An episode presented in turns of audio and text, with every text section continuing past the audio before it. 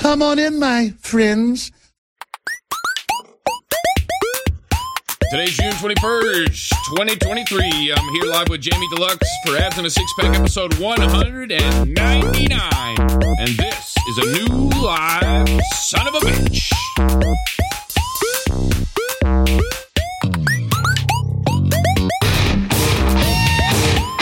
This is a new live son of a bitch. I can do this voice. Ladies and gentlemen, we're going to be live here for the next two hours. I'm glad you had fun. Everyone else had to watch an adult man jerk your little boy dick off. I didn't fucking do that! I didn't fucking shit! I like women with big, giant tits and big asses.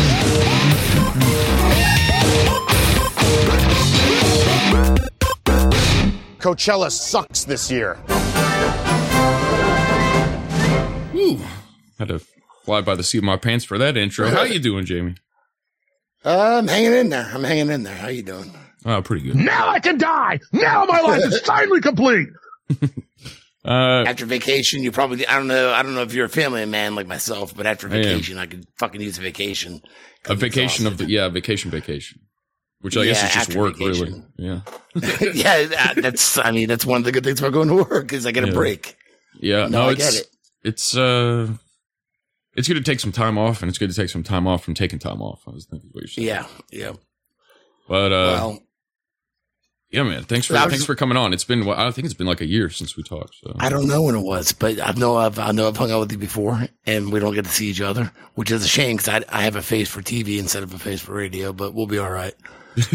I have a face for, uh, I think the face for radio is, is generally what I would do, but that's just because I never shave, probably. Me neither.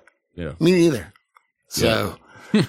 Well, I have a reason though, because uh, I live with a hairdresser, and um, so basically, I go months with. I'm like a chia pet. I go months without getting uh, my hair cut. I can't go anywhere else because that's like cheating almost, you know. And then I, it's hard to get her, her to bring her shit home to cut my hair because that's like working at home. So, oh, um, yeah. I, I, like three times a year, she'll shave, she'll give me a shave and a fucking haircut three, four times a year. But until then, I, I look like a scumbag, and that's how I look right now. But a good-looking scumbag, I'll say. Nice. You're a beautiful man. I've seen your live stream. Now, I am. I, you know, I can admit it. I can admit it. You know. Yeah. Uh, I forgot to ask you this last time. I think. What type of cigarettes do you smoke?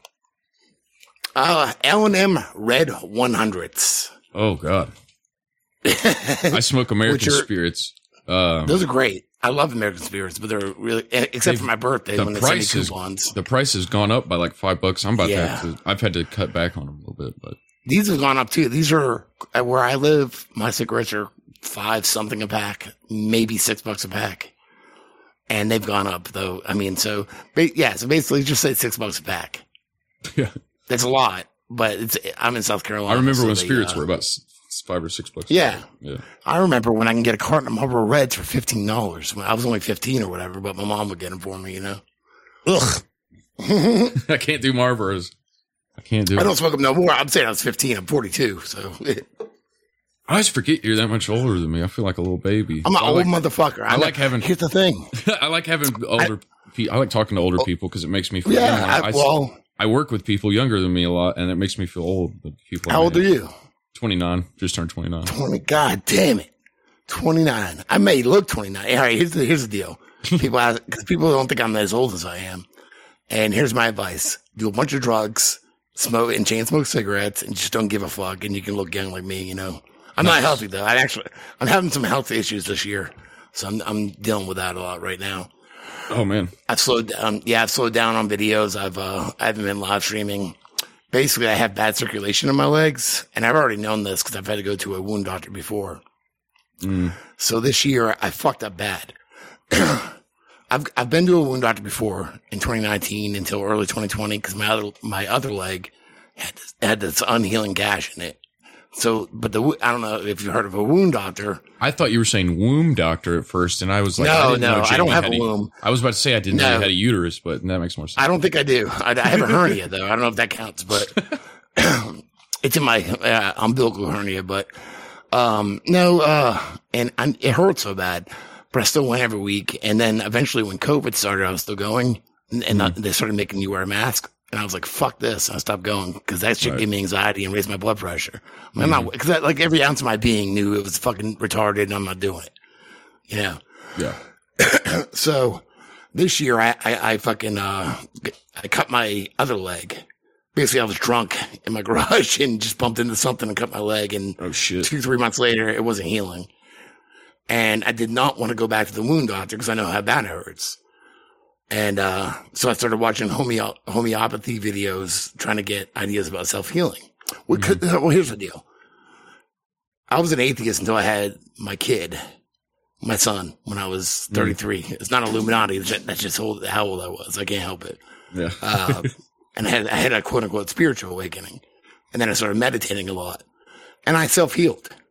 Like I was doing it for, I was doing all this meditation for years and shit. And I self-healed a nasal polyp. Probably from doing a bunch of cocaine in my twenties, but I had this, this huge nasal polyp in the back of my nose. I couldn't breathe and I meditated and within a week it was gone. Like when I, when wow. I went in, whatever, I made a video about it back then. All right. So I, I do believe in the power of self-healing to a certain extent, I guess, to a certain extent. Mm. So I thought, you know, I was trying to do natural shit and I heard about poultices, which are, um, well, what I used was a grated potato poultice. So what you do is you grate a potato and you put, I put it in gauze. Then I put the gauze over my wound. Then I wrapped it up and then I put cellophane on it. So it wouldn't like leak everywhere. But here's the deal. Like I'm on my feet all day at work, walking around in the heat.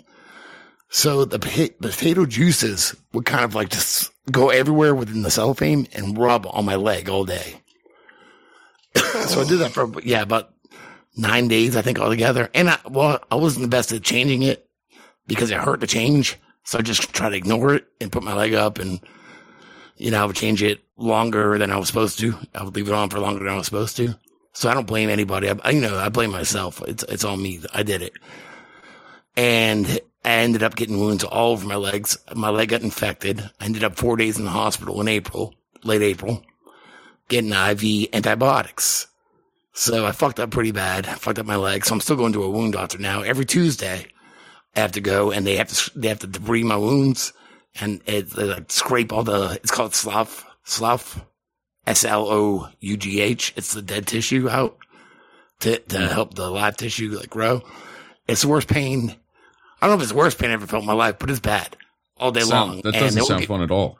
No, not at all. And they won't give me painkillers because I have a, I have a history, mm. you know, and I was on methadone for twelve years. So I come home and I start chugging whiskey until I pass out. And I just like get drunk and sleep all day. So if, if I'm on Twitter or social media on Tuesdays, I don't know what the fuck I'm saying, but I talk a lot of shit.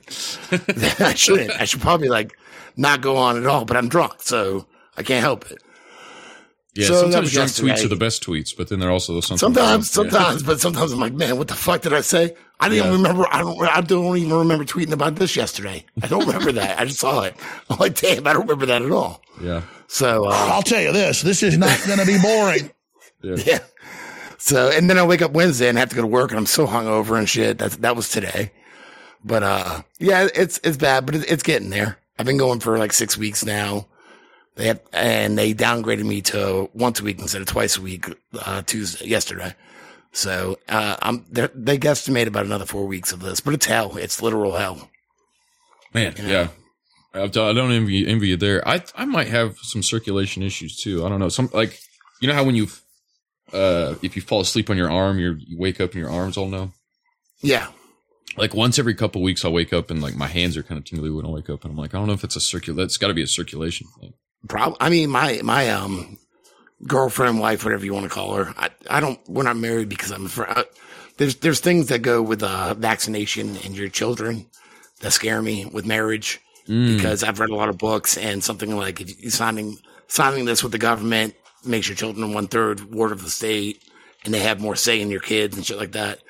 So that's the only reason I'm not married. Cause I, you know, whatever, but we pretty much are married. We're common law married, but, uh, she has Raynaud's, which her fingers turn purple and shit like that. If she doesn't, you know, if it's too cold. Oh yeah. yeah. So that's a circulation thing or whatever. My mom has the same thing I do. If she's diabetic, I'm not though. They tested me in the hospital. The other doctors tested me. Uh, I am overweight and have hypertension, I, but I knew that. Have high blood pressure, whatever. But see, it's the thing. I have like, I, I want to call it quote, white coat, white coat syndrome. If I'm going into the doctors, I already get anxiety being there. And like my blood pressure, of, of course, it's going to skyrocket because I know they're going to take it. You know, and it just yeah. fucking causes anxiety. And shit. I can't help that. I haven't been to the doctor in way too long. Either way, I hadn't either. I don't know if it's a, I don't it, know if that's a good thing or a bad thing.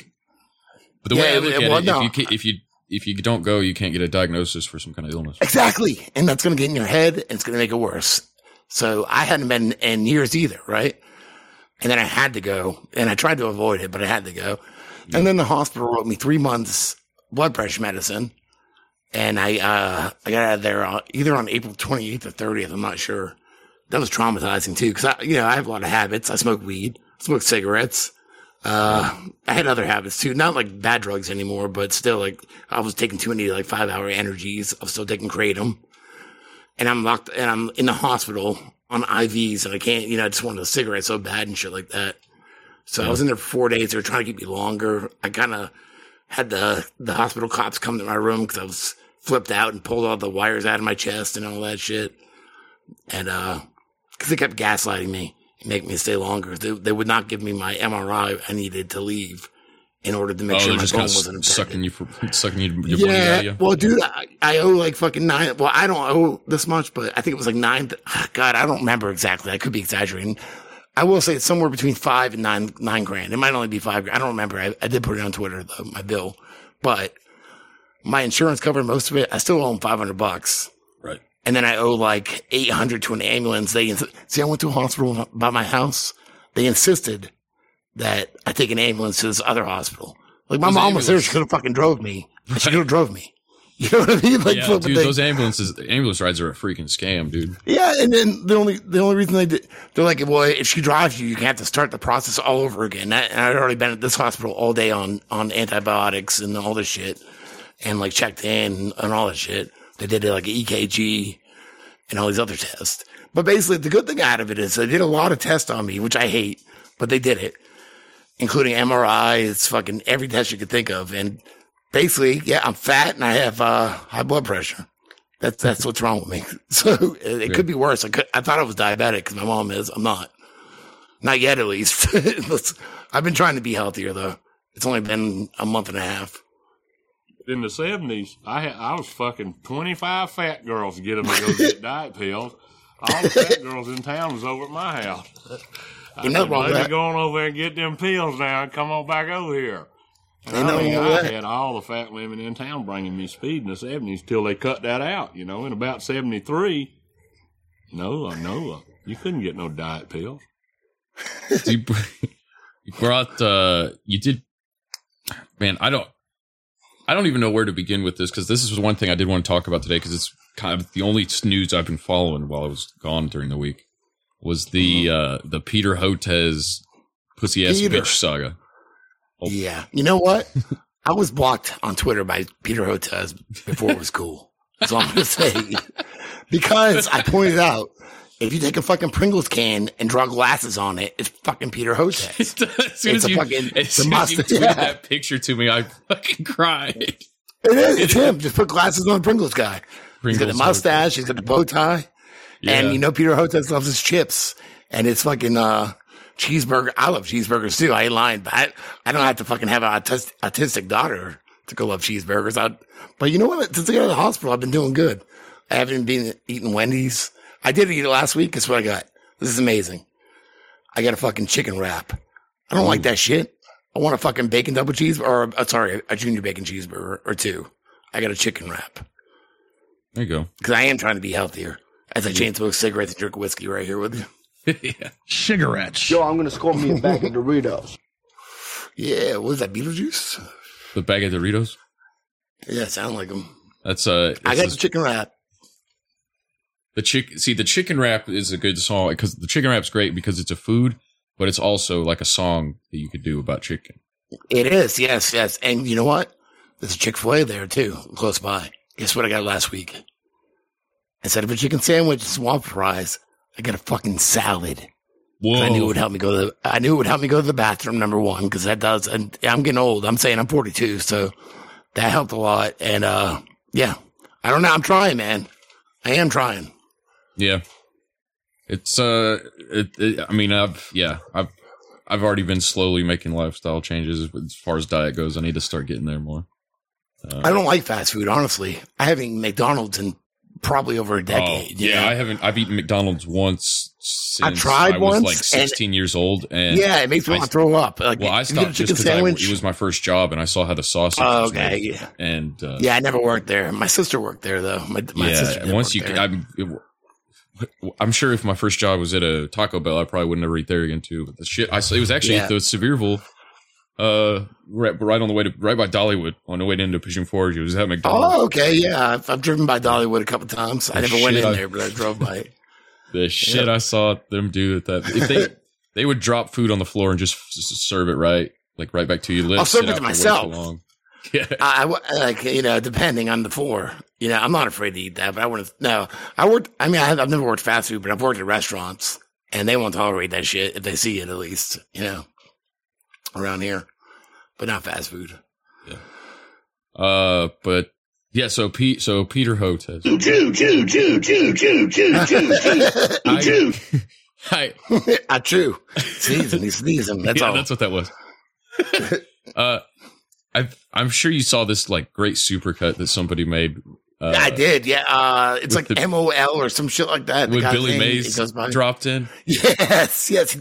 That dude, he did a great job. I kind of want to play a minute of that job. and and uh, just go ahead, kinda, man. I just, I'm kind of jealous. I didn't think of that. You know what I mean? Yeah, like that yeah. guy did a great job. The Billy Mays drop-ins were great, and I'll, I'll yeah, probably embed were. the video in the, when, in the posted version of this episode. Yeah, but uh, that dude did awesome. But I loved, I absolutely love this, and I think it's a good lead-in because. I've listened to the R F K Junior Rogan episode uh, like two, two and a half times now, just to kind of observe. I don't know how you did that. I listened to it once, but his voice is kind of hard to well, listen to that much. The first time, the first time I, I was, you know, with my, I was driving and I was getting interrupted by my kid and stuff. So I, I actually listened yeah, closely yeah, the second I gotcha. time. And then the time gotcha, after that, yeah. I was just looking for clips, but I, have, I haven't pulled any clips necessarily from it. Uh, but um, I, that, Well, let me, yeah, let me, let me play this and then I'll, I'll kind of give you, give you some of my thoughts on it. We can yeah. riff yeah, it. One yeah, of the things that it. we're not hearing a lot about is the unique potential safety problem of coronavirus vaccine.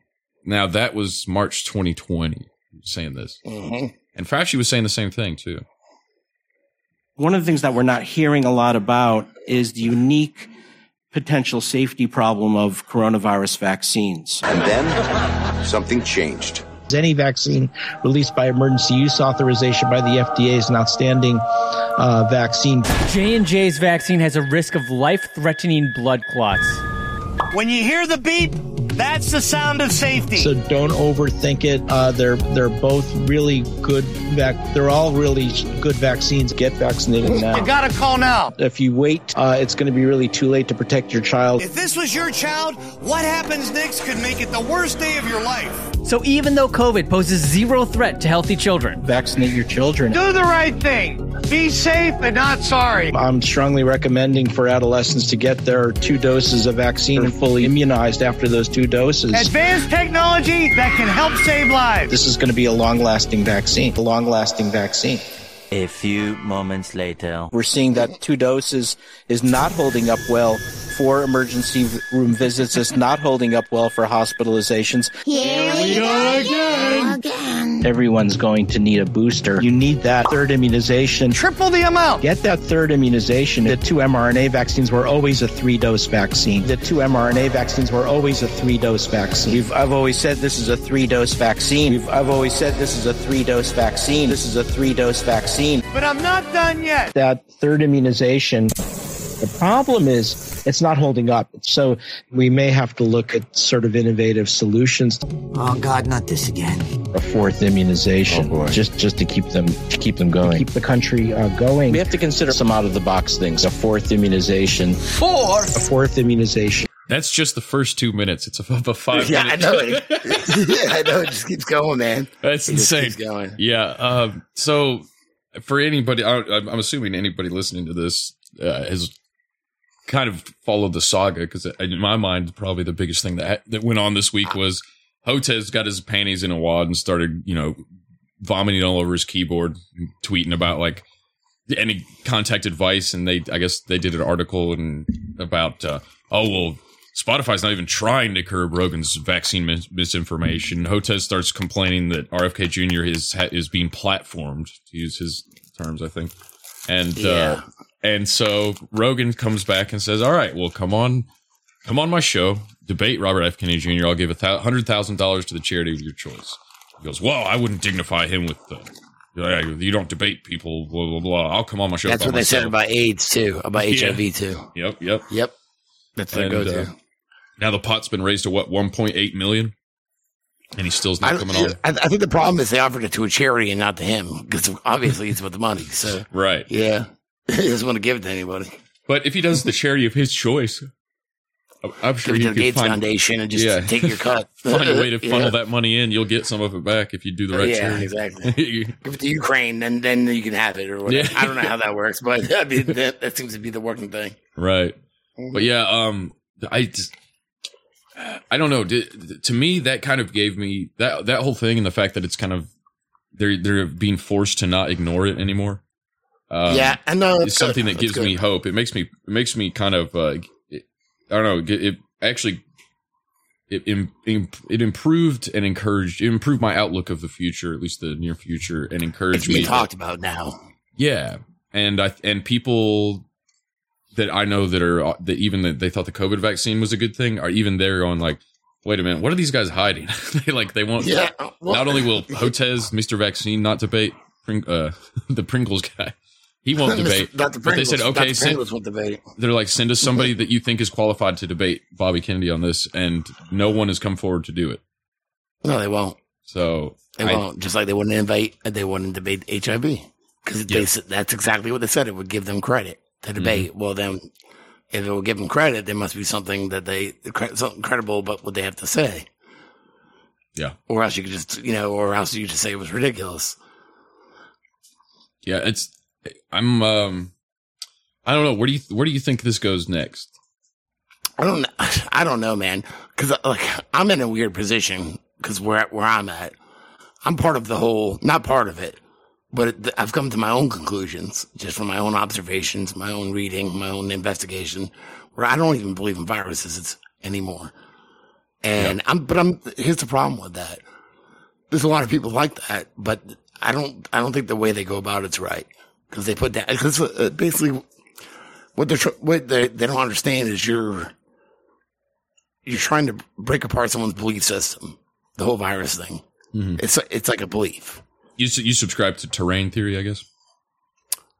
I, I think, well, I can see at the very least that it should be talked about because it's been censored and ignored. But it makes more sense to me. Yes, mm-hmm. It does make more sense to me. But I'm not one of those people that put people down because I understand it's like a, it really is not that it's a religion, but in the way that it's a belief system, and people don't know that that they, they don't know what's been proven and what hasn't been, you know, because it's all been like obscured and uh, they manipulate all the data, they yeah. change definitions, you know what I mean? So it's that's what makes it hard about it, you know. It's a it's a mess. The whole thing's a mess, and it needs to be looked at. At all angles, all together, but they won't do that. Mm, yeah. So, but I mean, that's personally that's where I'm at. Yes, I, I don't anymore. I, I mean, I, I train the train and all that. Not just train, but they poison us in every way, and it's, there's a pattern to it. There's things like scurvy, pellagra, beriberi, smawn, even even polio with D D T, and then even kuru, which was uh, quote unquote discovered. It wasn't. It was never proven. By a pedophile, a self-admitted pedophile, a proud pedophile that was convicted too, Carleton Gajdusek. And without Carleton Gajdusek coming up with a theory called the slow virus theory, they could never have pinned H I V on AIDS. And even Robert Gallo, who quote unquote discovered AIDS in, in the U S, there was Monnier too in, in uh, France. Robert Gallo and his wife put up sixty thousand dollars to help bail Gajdusek out of prison. Out of jail when he was first convicted, or, or when he, I don't know if it was first arrested or after he was convicted or whatever, but they put up sixty grand of their own money to help get him out of jail. Cause it's like without him, they could never have put, could, they could never have said H I V caused AIDS. Mm. They could never have said it because there was no theory around. It wasn't even conceived that a virus could take years and years and years to do to do something, you know? And the no. fucked up thing is virus used to mean poison. So in that aspect, like, in that way, they're not lying. Because, yeah, they po- if you think you're infected with this quote-unquote ghost, demon, whatever, quote-unquote virus, then they can poison you, a k a virus. It means poison. Okay, okay. What, what what was the guy's theory you said? What was the name of that? Um, the slow virus. The slow virus. Um, basically, in, in all history, like if, if they said you had, you know, not not all history. I mean, it's it's only the last couple hundred years. But if they say you contracted virus, it usually took took like what, a day, seventy-two hours at the most, maybe two weeks till you got sick. Well, then Carleton Gajdusek is a guy that quote unquote discovered Kuru, which is supposed to be from cannibalism. Mm. Well, here's the thing. Fucking, um, they didn't even know. I found this recently in the last video I made, and I've been a little slow with videos, but I found like a map from nineteen forty where Australian troops were spraying D D T in Papua New Guinea, where oh, not shit. far away from where Kuru was supposed to be discovered. And I thought Kuru looked like it had polio-like symptoms, you know, um, paralyzed. It would paralyze you and then kill it. Kill you. Well, they were spraying like D D T on fucking kids, like, in America, kids' food in their faces while they're swimming. Every they were fucking spraying it everywhere, and they would say D D T would cause bugs to be paralyzed and then die eventually. Yeah. Well, what did polio do? It would paralyze kids. And what's it doing wow. to all the good microbes we need in our gut? You know, in our our our guts and everything, all the bugs, you know, we're we're pretty much are made up of a whole bunch of fucking bugs doing things at different levels. Oh, so, so you- what's it doing to that? You think, you know what I mean? You think it's, it's even more, uh, I guess, a, more, um, more broad and, and nefarious than even I guess I considered, but it makes sense. So you're, you're kind of saying that most, uh, diseases and viruses that are, are just cover stories, uh, for either, either poisoning or, or nutritional deficiency or some kind of, all right. So scurvy. They they try to blame that as an infectious disease for a couple hundred years, even though people would call it out every now and then. Not call it out, but the, they would say that it was vitamin C. And that's what it was. It was vitamin C deficiency. deficiency. Mm. Yeah. Later on, there was uh, beriberi. And I, I get these mixed up because I'm not a, I'm not an expert by any means. You know, I'm just interested in it because it, it's just like a pattern. So beriberi and plague, right? I think beriberi, and I could have this wrong, I think beriberi was uh, caused by... um. a thiamine deficiency from when they switched bread from being like the brown breads to mm. white bread. Oh yeah, yeah. And they took all that they took what, processed the, bullshit. Yeah, yeah, processed food, whatever. And so they took that out of it, and people were starting to get disease. Later on, it was proven that that's what it was, but they tried to make it an infectious disease for as long as they could. Then pellagra, and I think that was caused by corn. All the corn, you know, we we we have corn syrup and everything now, but back then right. though it was uh corn instead of like you know all the other. uh vegetables people would eat. And I don't remember, I don't know if that's vitamin B or what. I don't, I don't, like I said, I'm not an expert, but it, it was proven later on to be a nutritional deficiency and not an infectious disease like they tried to pin it on. Another one is called S M O N, S M O N. Uh, I don't know what it stands for. I forget exactly, but it was, it was mostly in Japan. And that one was caused by a medicine for, uh, stomach aches. I don't know if it was diarrhea or what, but that it was causing people to have this disease. And it took like, t- they had to fight it for like twenty fucking years to prove that it, that it, that it was caused by medicine. Sorry about my voice. so, uh, no, beriberi, B E R I B E R I, I believe. One word, beriberi. And then if you go on to polio, that seems to be caused mostly by D D T and maybe other chemicals. And then if you go on to Kuru, another infectious disease, that also seems, in my opinion, to be caused by chemicals and D D T. Then if you go on the H I V, that's been a lot of different things. I mean, originally caused by poppers, amyl nitrates, because the original symptoms were, or the the original diseases were Kaposi sarcoma, and um, uh, I don't know the exact words, but it was a pneumonia, and of course it was you know they were inhaling them because it caused their um, it gave them a euphoric feeling, and it caused your anal sphincter. Yeah. Your sphincter to loosen up for anal sex, you know? Right. So and they were doing this shit all your night. Butt, your butt will leak like a sieve, but... Uh, I guess so. But or, I mean, or not, leak, not, like, leak like the H I V, I guess you could say. What, remember the Wow potato chips? They were made by ah, fuck. I don't know if it was Lay's or what, but they called the anal, they caused anal leakage in the nineties. I remember reading about that. Wow. Yeah, wow. They were like some kind. I of didn't know about chips. That. I gotta Google that. Yeah, I do. I remember that when it came when it came out in the nineties, said that like they were caused they were causing anal leakage and shit like that because we thought it was hilarious. That's that is uh, hilarious. That's it, anal leakage is objectively funny. It's funny, no matter what. No matter what. Yeah, exactly. But um, it just it seems to be a pattern overnight. Not not all of these are proven, but the, all the ones that I mentioned, most of them were proven. The other, the, a couple other ones were hunches. You know, were, were polio, Kuru, and uh, H I V. Not just hun- not just hunches. My opinion, I guess, cause from the research and everything I've done. I, I looked up. I mean, wow. I, I'm sorry to interrupt. I looked up wow no, potato ahead, chips anal leakage, and yeah. one of the, the third result is potato chips anal leakage. Pornhub dot com. I don't want to see that. I don't want to see that. I'm really tempted out of morbid curiosity to click that link. Uh, it's like watching Two Girls, One Cup. I don't want to see that shit. It sounds worse than that.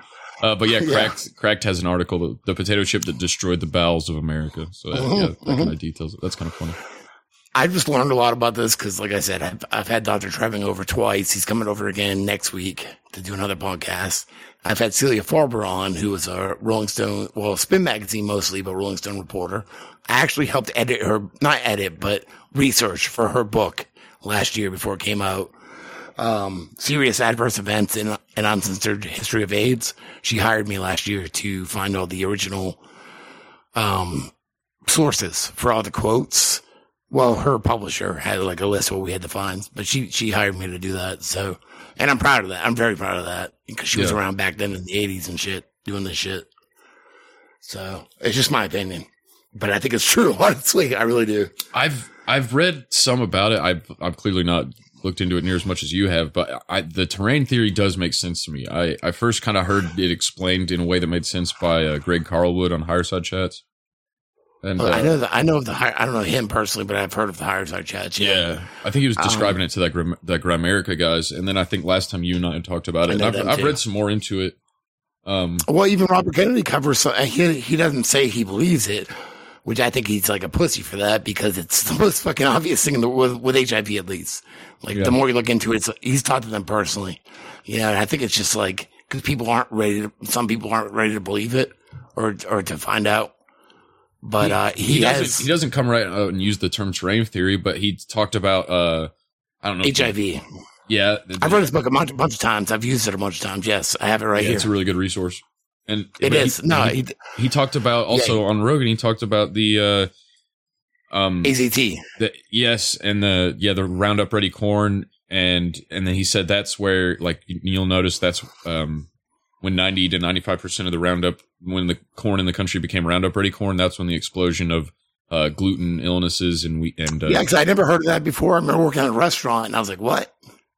We had this, like, gluten-free shit, and, like, mm, nobody no. wanted it. Like, some people wanted it, and it was, like, nasty as hell. Like, the bread and stuff we had in the freezer. Yeah. I uh, mean, makes sense. I think I, I let's see. Um, I don't know if this is real or not. I remember the day he came to our farm, just before harvest time. He introduced himself. We talked some. He told me about something that never been done before. How soybeans like mine were now being used for a new kind of cooking oil. It seems the folks who make Crisco had come up with Olean, an oil that fries up snacks without adding any fat or calories. Make them taste specially good. So I told him. That sounds all right. And now I see what I'm part of, and it makes me feel good. Coming soon from the makers of Crisco, new fat-free Olean, a good place to start. Remember the simple pleasures of being a kid. This... They're back. Mom? Now you can eat like a kid again, when all you cared about was taste. Introducing new Lay's Wild Potato Chips. They taste just as good as regular Lay's, and because they're made with Olean, they're half the calories and one hundred percent fat-free. Honey? Wow. That's, uh, I, I don't, I guess, well, nineteen ninety-eight, I was four years old, so that's probably what I'm Yeah, nineteen ninety-eight, I turned eighteen, so nineteen ninety-eight was probably the best year and the worst year of my life because I was playing in a punk band that was starting to get big, and then my best friend died. He drowned in a fucking hot tub. He had an asthma attack in a hot tub. Oh, no. Beach. Yeah, it is interesting, though, that, like, yeah, that same thing. Like, I think the best years of my life are usually the worst years of my life. Yeah. Mm-hmm. Everything kind of comes. Well, he died, he died in December, so the, most of the year was good until December. Mm. But I did name my son after him, so we have that. Yeah, it's. Um, I, it, I was watching. Uh, I was watching some of the live footage you shot of your band, uh, dude. You guys are pretty good. Uh, I like. I like what you're doing. Thank you. I, it's like I like, like the. Uh, oh, sorry, go ahead. Peter. No, no. This band was together for a while. Uh, I played for him in twenty twelve and twenty thirteen, but I. Mostly played bass for him. We're playing keyboard mostly yeah. for him now. I played three shows since, since what, May? And that's the first time in four years. It's just good playing again. It's really good playing again. Yeah. Yeah. I, you got, you're a talented guy, man. What can I say?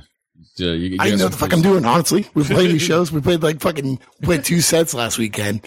I don't know any of the shit. I'm not even a keyboard player. I'm a guitar player. But I know how to play keyboard. Right. I have yeah. a notebook. If you can play, I think if you play. Uh, yeah, I know. Yeah, if you can well, play, I have a notebook. If you can play any any stringed instrument, you can, you know, you can, you can. Uh, you figure it out, yeah. You can, yeah, you can but play like, chords on a keyboard, no problem. But the thing is, though, like, like certain songs, like certain, the way you play the chord, there's all these different ways you can play the different chords. So I have, like, some are going to be easier for each song. I have a notebook there where I printed out blank keyboards. You know, nothing's covered in. Not, no black keys, no white keys are covered in. Nothing's covered in. And I dot them. So I know if it's A minor, A major, and then what the next key is. That's that's the only way I get through it. But it works so far. I mean, it's only been a few months, so we'll get it. Yeah. But like, no, it's like good playing guys, again. I like you guys. Uh, I know uh, last last time you were on, I, I linked uh, Shark your, Legs, your, my R O band. All right, the singer in, in the reggae band, the same singer from Shark Legs. Me and him are best friends since high school. We've been in every band almost together. We had a five-year hiatus when I was like twenty, but except that, yeah, every band we've been in together. So we're best friends. We're like the fat Mick Jagger and, uh, or sorry, Dick Swag. We're the fat Dick Swagger and Queef Bitchards. Queef, Queef Bitchard.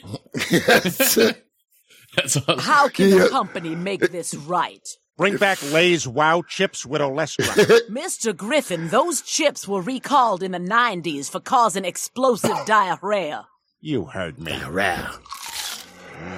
So good. Man, I can use some of those right now. Wow. All right, boys, get me up to speed. That's uh, I'm I'm down a Lay's potato chip rabbit hole. You know, well, for what you for what you guys didn't uh, you, you only you heard that you missed. Peter Griffin eating one Lay's Wild Potato Chip one. While sitting on the toilet and immediately having such explosive diarrhea that he launched himself through the ceiling and into the board meeting above. In the, in the See, I remember above. eating those. I remember eating those in the nineties, but I know my friends would always prank me in the nineties. They would put Dave's Insanity sauce on like a hot dog. Oh, God. And then they would, they would give me a, and when, when I started freaking out because my mouth was on fire because I had no clue what the fuck was going on. I did later on once they kept hitting me with it, but the first time I had no clue. That's Hold funny. on, boo-boo. So they handed me a Sprite. They're like, chug it. It's the only thing that's going to get rid of, the, rid of the burn. It was fucking citrated magnesium, which is X-Lax. So I puked up X-Lax all over my bathroom. Oh, my God. I, I think I got to let my pit bull out the back door yeah. real quick or she's not going to shut the fuck up. B R B. Two seconds. Your dog got excited. I heard about the wow, the wow potato chips. Wow, wow. Oh boy, oh boy. Check out this song I'm working on. Hot chick, tell me what you're missing. Kiss another man while I'm working in the kitchen. Hot chick, tell me what you're missing. Kiss another man while I'm working in the kitchen. Hot chicken, tell me what I'm missing. Something now in the kitchen. Okay, let me work on it okay, for a second. This is taking too, way too long. Throughout the COVID era, few, if any, personalities have appeared on television more than Doctor Peter Hotez. Doctor Hotez, welcome to the show. Doctor Hotez, thank you so much for taking the time. Doctor Hotez, welcome back to the News Hour. They call him Doctor Hotep on No Agenda. Hotep. Hotep. Oh, uh, like the other guy, the black guy on Twitter. Yeah. It's on Hotep. Hotep. Is that what you're talking about? Yeah, I don't know. Oh, why. That's right. I don't know who he is. Well, the Hotep, the Hotep is like a. I mean, wasn't there a wasn't there a movie called uh, Bubba Hotep with, yeah, Bruce Campbell. Really? Yeah. So I don't know nothing about that. Okay, so there's a movie called Bubba Hotep, and Bruce Campbell plays Elvis, who oh really? Yeah, who who faked his uh he faked his death, and he lives now in a in a retirement home under a false identity. I have never heard of this before. And he lives with he lives with a guy, a black guy, who claims to be J F K, who's who because J F K, when they shot him, or or when they shot J F K, he, they salvaged his brain and, and implanted it into a black guy's body. Oh, okay. Well, that makes sense. Okay. So this old black guy is J F K, and he lives. It's like I could, yeah, dude. That movie is is wacky. I haven't seen it in probably ten years, but I just remember. We're gonna ask R F K Junior about that one. If yeah. He knows anything about that. What's the? uh, but the Hoteps are are, um, I mean, there's a bunch of like, there's all Hotep, I guess. In general, most of the Hotep, I've had a couple of the Hotep guys on this show, and like, oh, it's uh, a movement. Hotep. Okay, it, well, yeah, and it's it's kind of like they believe that um that uh, in Egypt, which I think there's a, a somewhat substantial amount of evidence to back this up, that the pharaohs were uh, were kings, and that um like there's like a, a lot of African royalty, like, and they they kind of started oh. Egypt and stuff, and that okay, it's, well, it's, yeah, it, it's like basically um they're they're they. Historically, they don't look at themselves as victims, like um, like the well, mainstream, like, like the mainstream. Uh, that, I can respect that. Yeah, yeah, exactly. I can respect that because uh, victimhood is only going to bring on more victimhood. If you believe yourself to be a victim, right, then you're going to have more to be a victim about. So that's not good. So right. I respect him for that. I follow go. the one dude. Oh. I think I follow the main Hotep on Twitter. Hotep Jesus and Uncle Hotep's pretty cool. Yeah, Bubba Hotep is a two thousand two American comedy horror film starring Bruce Campbell as Elvis Presley, now resident in a nursing home. The film also stars Ozzie Davis as Jack, a black man who claims to be John F. Kennedy, explaining that he was patched up after the assassination, died black, and abandoned. I thought he was. I, I think I need to watch that. Yeah, I think, I think they, they end up that. like fighting. It's like uh like a like werewolves or vampires or something break into. The that makes home. it yeah. All right. That makes it uh, make more sense with Bruce, Bruce Campbell then. Yeah. So I am a fan of Evil Dead and, you know, Army of Darkness, of course, but yeah, I never heard of that one. Yeah. Pretty wild shit. What did you think yeah, of the – uh, when they brought back the, the T V show with uh, Lucy Lawless and Bruce Campbell? It's like the um, the Evil Dead, like, three-season, four-season T V show. I think if I saw there was a T V show, then I would say this is probably fucking stupid as shit, and I never watched it. I'm so fucking like, anal about stuff like that. I liked it okay yeah. because it was actually Bruce Campbell, you know? Well, yeah, I never watched it. I can't say anything. But I see I just I see remakes and stuff, and it pisses me off. I never watched any right. of these new well, remakes. Well, they, they, they did. They remade the Evil Dead movies. Like, that new one just came out. I, you know what? I heard I, like, it was good. It was, uh, it was. I heard it was good. It was okay, yeah. but it, it, it's... It? um. It's yeah, they're they're actually a little too creepy for they, for me. They they took. Well, out see, all the I thought about bringing, I thought about bringing my son to it, but I don't know. He's only nine. He loves horror movies, so like I brought him to meet. Well, he all right, he loves fucking Jason, and they had the. It's like a Comic Con, but it, it, I think it's called something else. I forget what it's called. Come here, and it's not like he would love to meet to meet Kane, Kane Hodder because of course Jason Lives is, is his favorite by far, you know. But he, you know, and Kane Hodder was in a bunch. He was in that and a bunch of other ones. But um, I don't remember the dude's name, but we met Jason from part two. So Baghead Jason, one of them at least. I know it was a couple guys that played him, and I got my son a machete. I bought it there. It was seventy five fucking dollars too, but you know it meant a lot to him, mm-hmm. and we signed it. He signed it uh, to my son. You know, C A at camp or whatever. So I have this machete. I got, I still got to get a fucking a custom frame made for it. But um, I can't remember the dude's name. It was something like a like a fancy sounding name. I want to say like Chester Bennington, but that's not it. But it's something weird, like not weird. I mean, I, of course I know who that guy is, but it was something like fancy sound like that. You know? Yeah. I can't think of what his name. Maybe was. Chester the Chester the cheetah. The cheetah I'll tell you. Right. I'll look. I'll look it up as I'm talking to you. Yeah, the guy he played. Jason from part two, the bad guy Jason, but he quit like partway through, but he's making like a name for himself. It's going around to these Comic Cons, whatever. He played fucking Jason and my son loved it. So yeah. I brought my son to it. So dude, I rewatched. So if, on Friday the thirteenth, uh, a couple months ago, they were playing Friday the thirteenth, the original in the theaters. Mm-hmm. And I don't know if I'd never seen it and just thought that I had, or, or if I just forgot, I was so pissed off. That whole movie, there's no Jason throughout that whole movie. You don't know. No, yeah, exactly. Yeah. See, I remember as a kid, but yeah, when he, when this dude asked my son what his favorite Jason was, what his favorite, uh, you know, number, it was a, you know, which, which one was your favorite? Luckily, my son, he's only eight at the time, eight years old, said he likes all of them because they go together and tell the story. So, you know, but yeah, I know it was all Jason's mom. Yeah, that was, she, I was, dude, I was very upset. I well, you know, they, when I was upset, yeah. when I was thirteen, when I was thirteen, I was, uh, my stepfather brought me to go see Jason Goes to Hell. Right. It's like ninety-three, I think. Mm-hmm. And it was playing on Friday the thirteenth at the movie theater. So we went there. We had an earlier showing, seven, eight o'clock or whatever. And it was a bad storm and, uh, the power went out. So we couldn't go. So we got rain check tickets. We went back at eleven o'clock that night and saw it. You don't fucking barely see Jason then. It's like a black guy eating a heart. And then somebody else, and some like fat cop. It's like Jason goes to person to person. Like, what the fuck is this? It would have been cool as fuck because the power went out too, you know? Man. Yeah, that's, uh, I don't know if I've ever had the power go out in a movie theater. That seems like it'd be pretty crazy. Yeah, yeah. It was uh, Waccamaw Pottery, which is like a, it was an outdoor mall around here. Now it's like some rundown place that you might have like flea markets at every now and then. But back in the early nineties, it was actually like a mall. Mm. Yeah, I, it's the only time it's ever happened to me, I think. Power going out. I've uh, I I did. For this we, I name. was on a kayak uh, this morning. Like the last day we were on vacation. This morning. Yeah, this morning. Yeah. Jesus, man. And uh, and there and there was a lightning strike like pretty close to the water, and I was like, that was that was. I don't know why a power outage reminded me of that, but I was like. That's a little dicey because it was like just light rain. And all of a sudden, there's just this lightning strike, and you're like, "Wow!" Like, uh, I don't know what would happen. You know in, what? A, in a kayak, uh, in a kayak, I would, if the lightning hit the water right next to you. But I can't imagine it'd be pretty too good.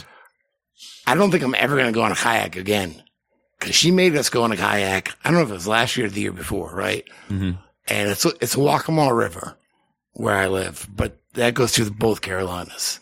So we go on this kay- these kayaks. These kayaks. I have my daughter with me and mine, and she has my son on hers. I guess my daughter, my daughter's seven now, so she was either six or five. So we, we rode for like, I don't know if it's a mile, a couple miles. My arms are killing me. I wanted some water. We get to this little island. We get off, blah, blah, blah. And then we're walking around this little island for a while in a river, like a river island. Mm-hmm. And eventually we go back. Well, then I see on YouTube this huge fucking, like, it went viral. Some dude on the, the Waccamaw River, the same fucking river that I was on with my kids. And this alligator knocks him off into the water. Now, he didn't get eaten or anything, but he, it's on film. The alligator just jumps up. What is, but see, it's Waccamaw River. What, North, what freaking exactly. is this little creature from? Waccamaw River, North Carolina. I'm Waccamaw River, South Carolina. It's the same fucking river, though. And there's alligators. I'm never fucking doing that shit again. Never. Uh, hell no, dude. I don't think I've ever even seen an alligator or crocodile outside of the zoo. Well, I haven't seen them either, but still, I know they're there. They yeah. could be, or they could be. They could be there, you know? Fuck that. All right, yeah, so Jason from part two, Warrington Gillette is who we met. Nice guy. He quit. He actually quit the movie because he broke his ribs and got too fucked up. Well, but he, he is in the movie. If he signed an autograph, would he be Penn Gillette? I don't know. He signed it, he signed his autograph on the on, on the I don't know what that means, but he signed the autograph on the machete.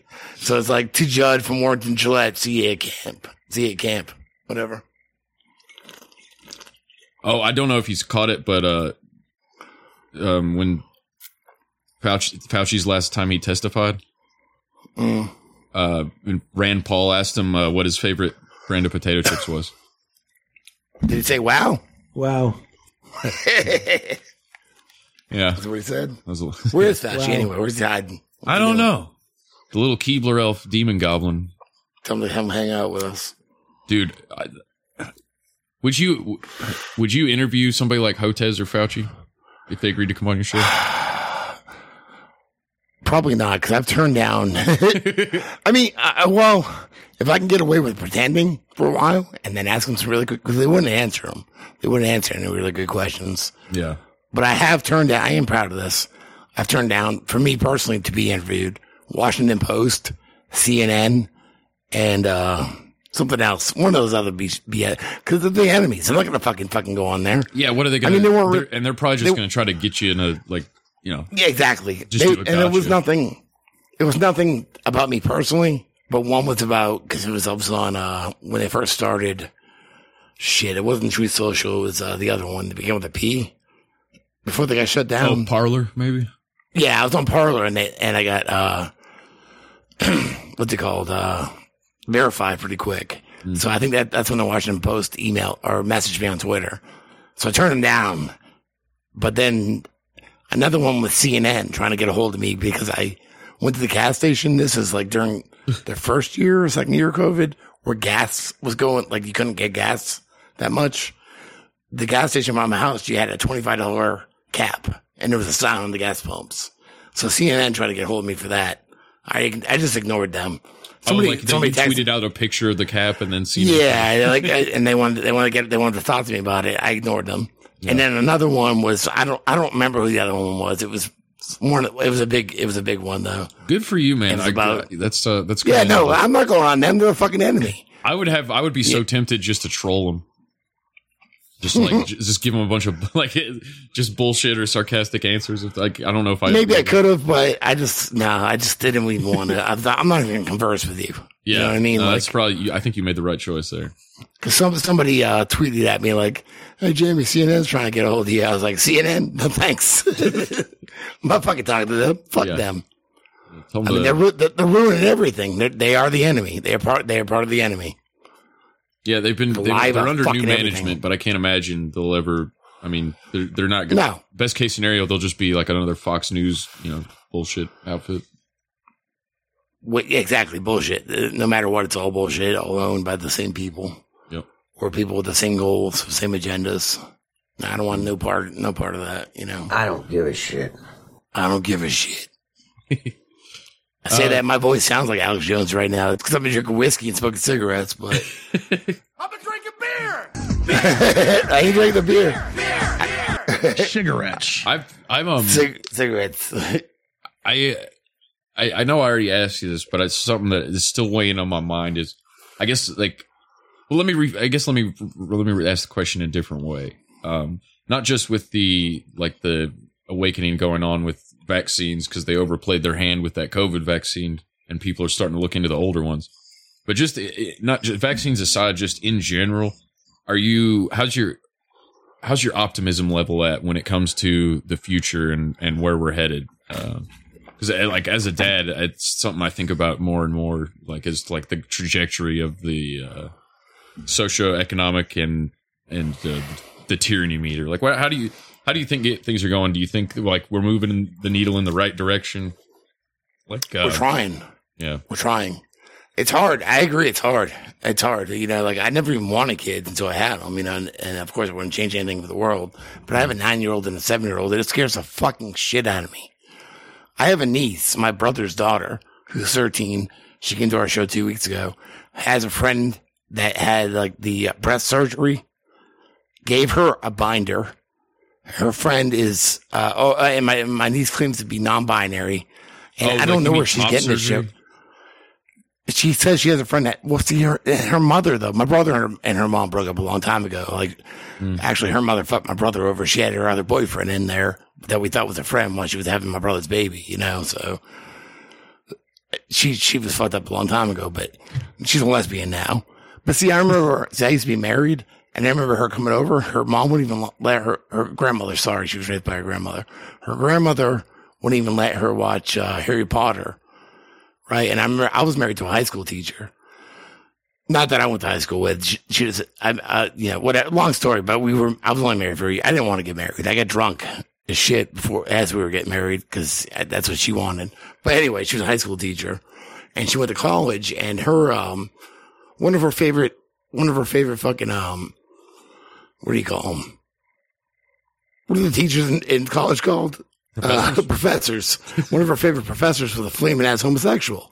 Back then, like, well, not, not that I care now either. I don't care what anybody does. Yeah. But she loved this guy, and he's like flaming, you know, flaming ass gay. Whatever.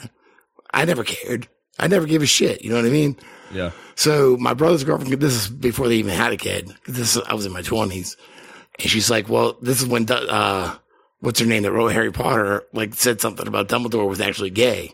And she's like, she was bitching about it. She never even watched it, but she was bitching about Dumbledore. Oh, that's great, role model, blah, blah, blah. Well, turn, she turns out to be a lesbian later on, you know? So she's dating these butch ass, these butch ass girls that look like guys. I don't judge her. I'm not judging anybody, you know what I mean? Like, I, I, I was nice to her, the one girlfriend I saw at her daughter's birthday party. But now her daughter, my brother's daughter, they share custody, claims to be non-binary. And she told my kid, my son, not my kids, my son, who's a little younger than her, that she gave her a, that her friend gave her a binder. Her friend that had top surgery. What the fuck is going on? I want you to look at yourself in the mirror right now, because this is the last time you're going to be looking this gay in your whole life. Exactly. What the fuck is going on? Now, I don't, I hope it's not in our school. I mean, maybe it's in our schools as in kids talking, but I live in fucking South Carolina. It's a pretty redneck state. I don't see it being anything the schools are pushing, but maybe kids in certain schools. Teachers, I think, are pushing it. Um, maybe, maybe, maybe, yeah. But it's also, the also all me, these though. Kids are are on TikTok and all the social media. Like, they, it's kind of yeah. like a mind virus that is on social media, not just on uh, yeah in schools. Yeah. Well, I mean, honestly, it all comes from the whole uh, depopulation point, because and I don't know if you remember seeing recently. I made a video about it too. My video was called um, "Same Old Song and Dance." Now, my my video was about recently with the, at this. Uh, yes. Yeah. Yeah.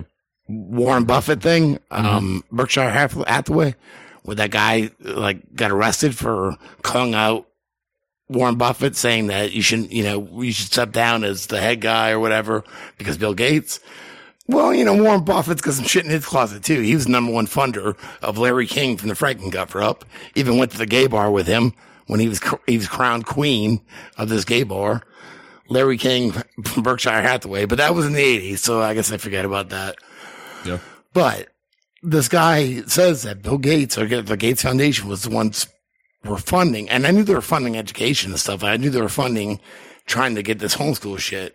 You know, they're funding a lot of this gender ideology as well. I didn't know that until then, but it makes a lot of sense because they're yeah, sterilizing it's depopulation, kids. And it's also like the next step towards transhumanism. Yeah, exactly. Trans.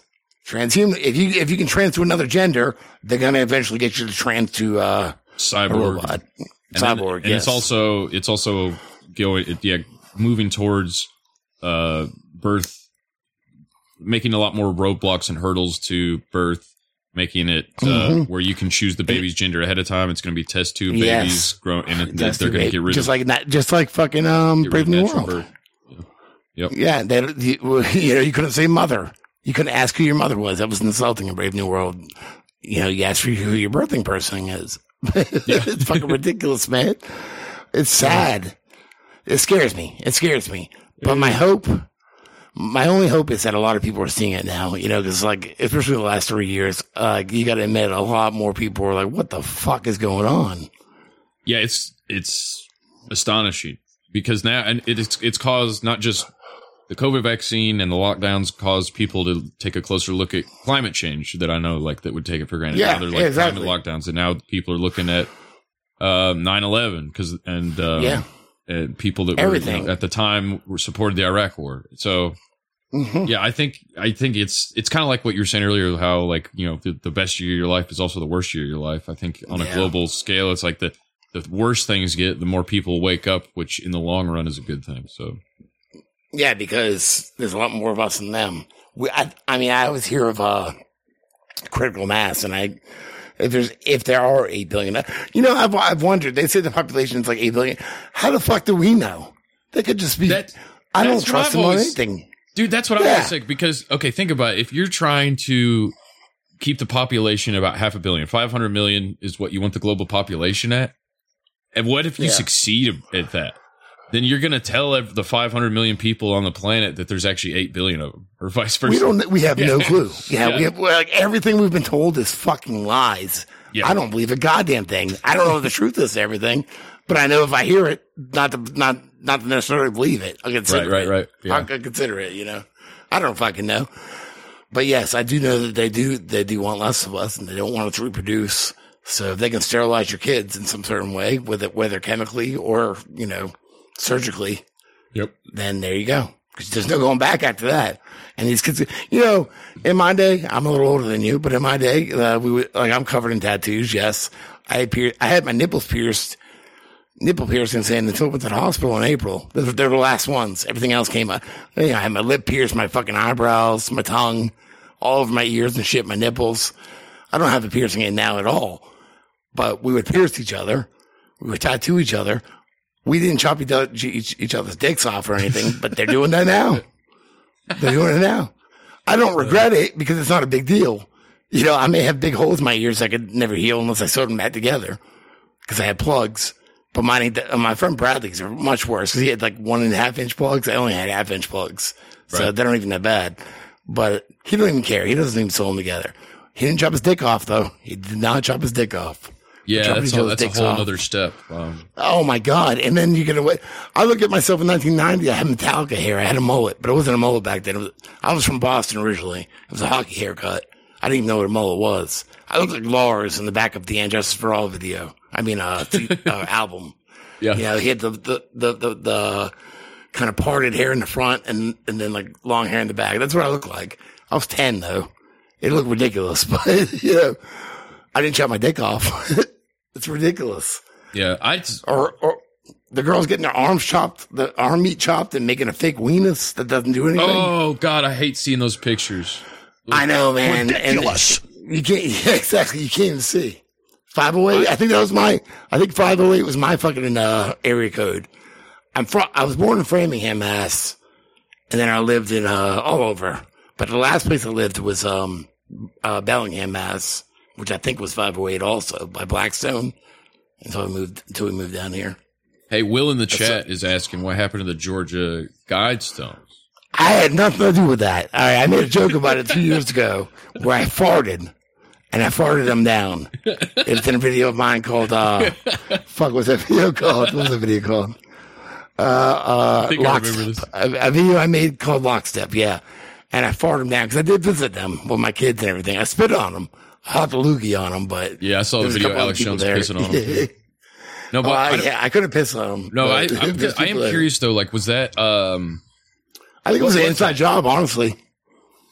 Yeah, it seemed like somebody. It's and they it seemed, and then they took it down like right away within hours. They yeah, took exactly. You know, so either it was an inside job to try to pin on somebody, which doesn't seem to be true as much because they haven't tried to. Or that it, maybe they didn't need it anymore. Because when I made a video about it, they, cut they got keys. us down to five hundred million dollars, and they're telling us there's still a bunch of us. Well, maybe that, or maybe what I don't know what the sign was, but they were sent, like I made a video a while ago called I don't know where it is. It's all over the place. It's probably on Rumble, Rockfin, I don't know, but it's called Once Upon a Time in Georgia. And I read some weird ass fucking shit that was about the fucking uh the uh time machine, not time machine, but uh. Whatever you call that thing, where you where you bury something for a certain amount of years. Oh, time capsule. Thank you. Yeah, time capsule. And it said something about, um, yeah, it said, we love you, human. I don't know, man. It was like all, like, esoterical. I don't, I'd have to watch that video again, but I, there's some weird shit with it, though. There's He's some, saying they got taken down at three thirty-three a.m. Really? Yeah. I mean, it, it, I just, there's something about it that kind of like freaks me something out. Something was weird bit, about that, yeah. Yeah, yeah, exactly. I think it's almost like maybe enough people were, I don't know, this doesn't make much sense either, but maybe enough people were calling that attention to them that they're like, let's just get rid of these because it's, you know, giving Maybe us. that, because that, that one. It, it, it was, brought it, it kind of like brought it back into the news, which was kind of, yeah, you'd think they'd be smart enough to know. Yeah, I don't know, but weird. I've been there. I've, I don't know, have you been there? I've not, no. I think, honestly, when we visited Tennessee, I think we drove there. Way out of the no, no, not Tennessee. We, we went to uh, Stone Mountain, Georgia, outside of Atlanta, and stayed for a few days in a yurt, and it was out of the way. And it was in the middle of fucking nowhere to get there. It took hours to get there, and there was cameras set up. There are there were cameras, but there was other people there. So I mean, there's people visiting it and stuff. So I just spit on it. I couldn't piss on it or anything, but yeah. I wanted to. Mm. Definitely. Yeah, it's a weird. Uh... Definitely a weird little, uh, yeah, I don't know. Is it, what is it, what's that called? Um, when they have to tell you what their plans are, kind of absolve them of some kind of karmic.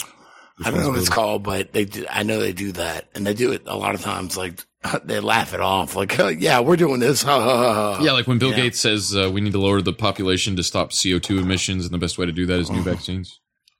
Yeah, exactly. And they tell us. And then people go, no, well, you know, like that's that's a conspiracy theory. Then they make up some bullshit. Well, you know, the more the healthier you are, with the more vaccines, mean more you live long. You know, you'll more choose babies to have live. Less kids. That was the place. Yeah, that, exactly. That, uh, people I like, I'm friends with will defend Bill Gates, and they go, and we're like, well, that's because you have less kids if you're healthy. Yeah, obviously, if you and fucking stu- sick and need it, if you go ahead, like, how, that makes no sense. Well, if you, you know, if you, you know, vaccinate, makes no sense. You vaccinate your kids, it makes you pull out more. Yeah. Obviously. Yeah, it lowers your sperm count, maybe. Because, yeah, I know I use a condom. I'm not going to use a condom, but I'll pull out. You know what I mean? And it works the same. Same same, same, uh, same idea. Oh, dude, condoms are the worst thing. I'd rather get vaccinated. Why would I use that? Exactly. You know, I used to be a rock star in my own mind. Did I ever use a condom? Fuck no. Did any girl ever want me to use one? Fuck no. Yeah. They didn't give a shit.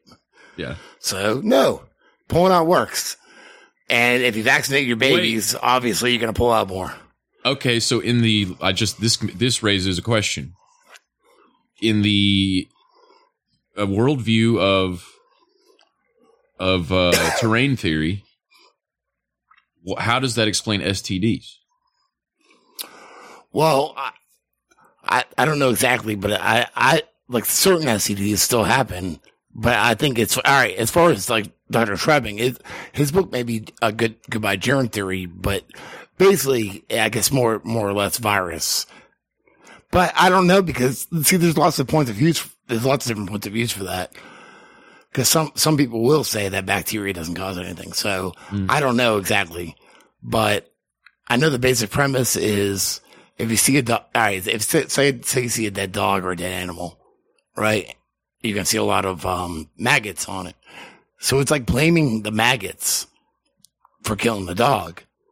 Oh, when there's so, so yeah. And so you say you have a lot of trash on. Say there's a um, uh, what do you call it? Like a dumpster strike, or with the trash guys that drive around and pick up your trash, whatever that's called. A strike, right? You're gonna start getting Garbage more man. rats. And what's it called? Garbage man? I don't know. I don't know what the word would be, but or it's uh, the, there's a strike, right, right. Uh, whatever it's called. There's a strike, and your your trash isn't being picked up. You got all this garbage on the street, and they start seeing more rats, more rats. It's like blaming the rats for the garbage. So you start killing the rats to fix the problem instead of cleaning up the garbage. Because some some point of view of this is that there are these microbes that come from within. They're ubiquitous. They come from within yourselves to clean up the dead matter and material within your body. Mm-hmm. So it, it's more of a correlation than a causation. There's no there's no proof of causation with a lot of this.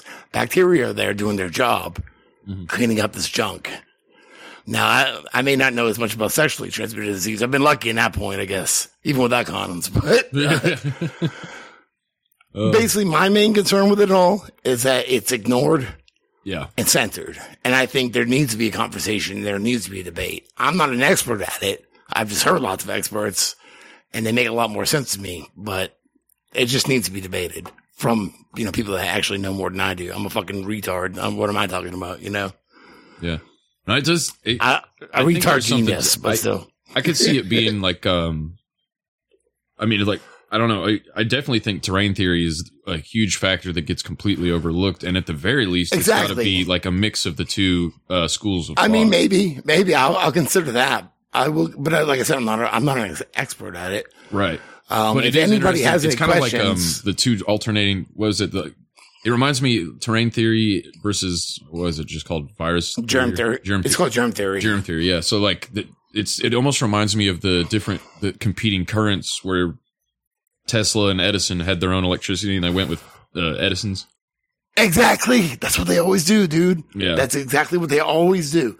Same with um, like the paper industry and hemp. Yep. You know, you can get so much more paper from hemp, and it and grows I've also way heard faster. That hemp. Yeah, yeah, hemp grows fat. Oh, it replaces the trees quicker. I mean, not trees, but it grows quicker. It would replace itself quicker than the trees do, of course. Yeah, all that. Um, and that seems to be something that happens over and over again. Where, you know, people that are in it for the money will put down the other side and, you know, lobby for it to be illegal somehow or censored or whatever. But if anybody has any questions, you can hit me up on Twitter, because the guy, a guy that would know more than I do, Doctor Treving, will be back at my house in eight days. He's either going to be here Thursday or Friday next week. The author of Goodbye Germ Theory. If you have questions, you can hit me up on Twitter, and I'll try to remember to ask them. That's uh, at Jamie Deluxe, D L U X. And uh, deluxe nation dot com. Yeah, Deluxe Nation. I still have it. I know, because they just fucking charged me. I was like, God damn, you can wait till next week till I get paid. Because I got to pay every month for it. Yeah. Yeah. But yeah, I know. Dude, the web hosting bills and oh, I know. All, this, all that stuff's annoying. Everything adds up. I mean, I get a little on Patreon, but I think everything that I have to do all this shit adds up a little bit more than I make anymore. So Linktree, Linktree banned you, but Patreon hasn't. That's interesting. Yeah. Hey, don't jinx me. Yes. So I can make a lot of Patreon. I make a little over two hundred, you know? Yeah. So that, I mean, but I used to make, I used to almost get seven hundred a month until I got like fucking banned from YouTube the first time, and I started losing people. So we're, compar- we're all, comparatively. What's your, you know? uh, Where, where where would you recommend is the best place to go watch your videos? The BitChute, Rumble? You- I would say just, it, well, if you go to deluxe nation dot com, because I, up, I upload to YouTube again, of course. So YouTube, Rumble, Rockfin, um, BitChute, Band dot video, which is InfoWars. That's Twitter. Right. I forgot you're on Band dot video. Yeah. yeah, yeah, I'm on Band Video. The fucked up thing, I can't, I don't know how many subscribers I have there, though. I I, I only know how many people watch my videos, and sometimes it's yeah. like one hundred twenty thousand, sometimes it's like three thousand. I don't know. Then there's also Odyssey. I think there's one more. Odyssey's pretty Facebook. Good. They have a good interface. Yeah, I mean, I, I upload everything there. I only have like nine hundred. Yeah, they don't have a lot of eyeballs there. In Odyssey, but it's a good. They, I don't. They need whatever Rumble's doing. They need to take a page out of Odyssey. Yeah, because I mean, I trash. Only have like. Like I, I don't know how many of them, honestly, maybe a thousand, but yeah. Half the time on Rumble, I can't get the video to load. Rumble. It's in BitChute. Yeah. BitChute. Like it is. A, I yeah. Dude, I've been on BitChute since twenty seventeen, since I started making videos. So I've been on there almost six years. Oh, no, over six years now. And some of my older videos just don't work. They won't work at all. Mm-hmm. But I do appreciate them because most of my, most of my work is there. Most of it. Yeah, Matthew Buddha's is there now too. After YouTube banned him, I love him. He's done some good stuff on the on the bit on the BitChute and the uh, I don't know what else is. Well, the problem is a lot of these things. I don't have every, I don't have every video on everything. I think the closest you, you can get to my whole collection would would be BitChute, but I don't know what works. Some of the other ones don't work. Yeah. Twitter Twitter works now. I upload everything on Twitter. Now I do. Yeah, Twitter updated their uh, what's it the time limit thing on videos, which is cool. If I if I upload from my desktop, I can upload up to two hours at least on Twitter. So I, I've been uploading a lot of old documentaries that I didn't make, but that, that I've used for uh, research. Nice, because it needs to be out there. Well, yeah, man, you're doing you're doing good. I've for years now, I've been seeing you do like some really cool shit, and uh, I just never stop. Is all I'll say. I'm not, I may slow down, but I have this injury I'm dealing with. So hopefully within, hopefully within the next four to five weeks, the shit will be handled. Yeah. Cause I know we're going to Raleigh, August twenty-ninth. Not cause of me, cause she asked me if I would go. And I, I agreed to it as long as there's no fucking bullshit COVID restrictions. If they're going to try to test me for anything, I will not. Raleigh, North any, Carolina? I will, I, yeah, Raleigh, North Carolina. We're going to see, um, Alice Cooper. Ooh. Rob Zombie, Filter, and Ministry. Oh, dude, loves. I like Ministry. Although yeah. Ministry, weirdly enough, was on the wrong side of the whole COVID thing, even though they were. Were they? Were they? Yeah, and they were like, those, those were the nine eleven guys back in the day, and then it turns out yeah. they were like wanting all their. Uh, A lot of bands were, and it's, it's pitiful. It's yeah. pitiful, man. I, that's why I saw like I said the most punk rock bands like in twenty twenty were like fucking Right Said Fred, and fucking like. uh You know, I'm Too Sexy for My Shirt. Those guys. Yeah. Uh, Ian Brown from the Stone Roses. And I, I, one of my old bands covered a Stone Roses song. The guy from The Verve, even my reggae band now covers a Verve song. So, uh, one of the guys from U B forty, they got, who got kicked out of the band. Yeah. One of my, uh, my band, of course we cover a couple of their songs, but then, uh, I don't know. It's just weird seeing, seeing everything inverted. It really is. yeah, the punk rock guys like uh, Booberry from Behind the Schemes was pointing out uh, on our Battle of the Douchebags, he brought uh, Jello Biafra. Oh God, what a douchebag, man! Yeah. And like, you know, I still love, I still like some old Dick Kennedys, but God, what a fucking douchebag! Sorry, Robert Kennedy Junior Oh God, I've heard anything recent because I, cause I, I figured it would be bad. Yeah, yeah, what a uh, douchebag. Yeah, man, dude. Last time I was in North Carolina, I was in Asheville, and there was this outdoor, completely open air outdoor garden, and they had Asheville's bad. They had masks. They they had masks required yeah. signs all over for an outdoor yep. garden. I was like, blow me! I'm not going in there. Dude, if I turned around we and walked went- back to the pinball museum. Last cabin we stayed in, it was actually on the border of Tennessee. Like uh, we were saying, this is probably twenty twenty-one, I would guess. It was called Zion, North Carolina, uh, north like north, the northern part of North Carolina, but uh, like right on the, the Tennessee border. We would drive less than a mile over the Tennessee border, mm-hmm. and there was this little practice place called, I think it was called Sharpies. And that was the first place I saw with no mask anywhere, not, none of the servers, none of that shit, right? Right. Wear a mask, nothing. They didn't say anything. I loved it. We went to Boone. Oh, my God, it was horrible. They're trying to make us wear masks to walk to our seats to a fucking, uh, to go eat dinner or whatever.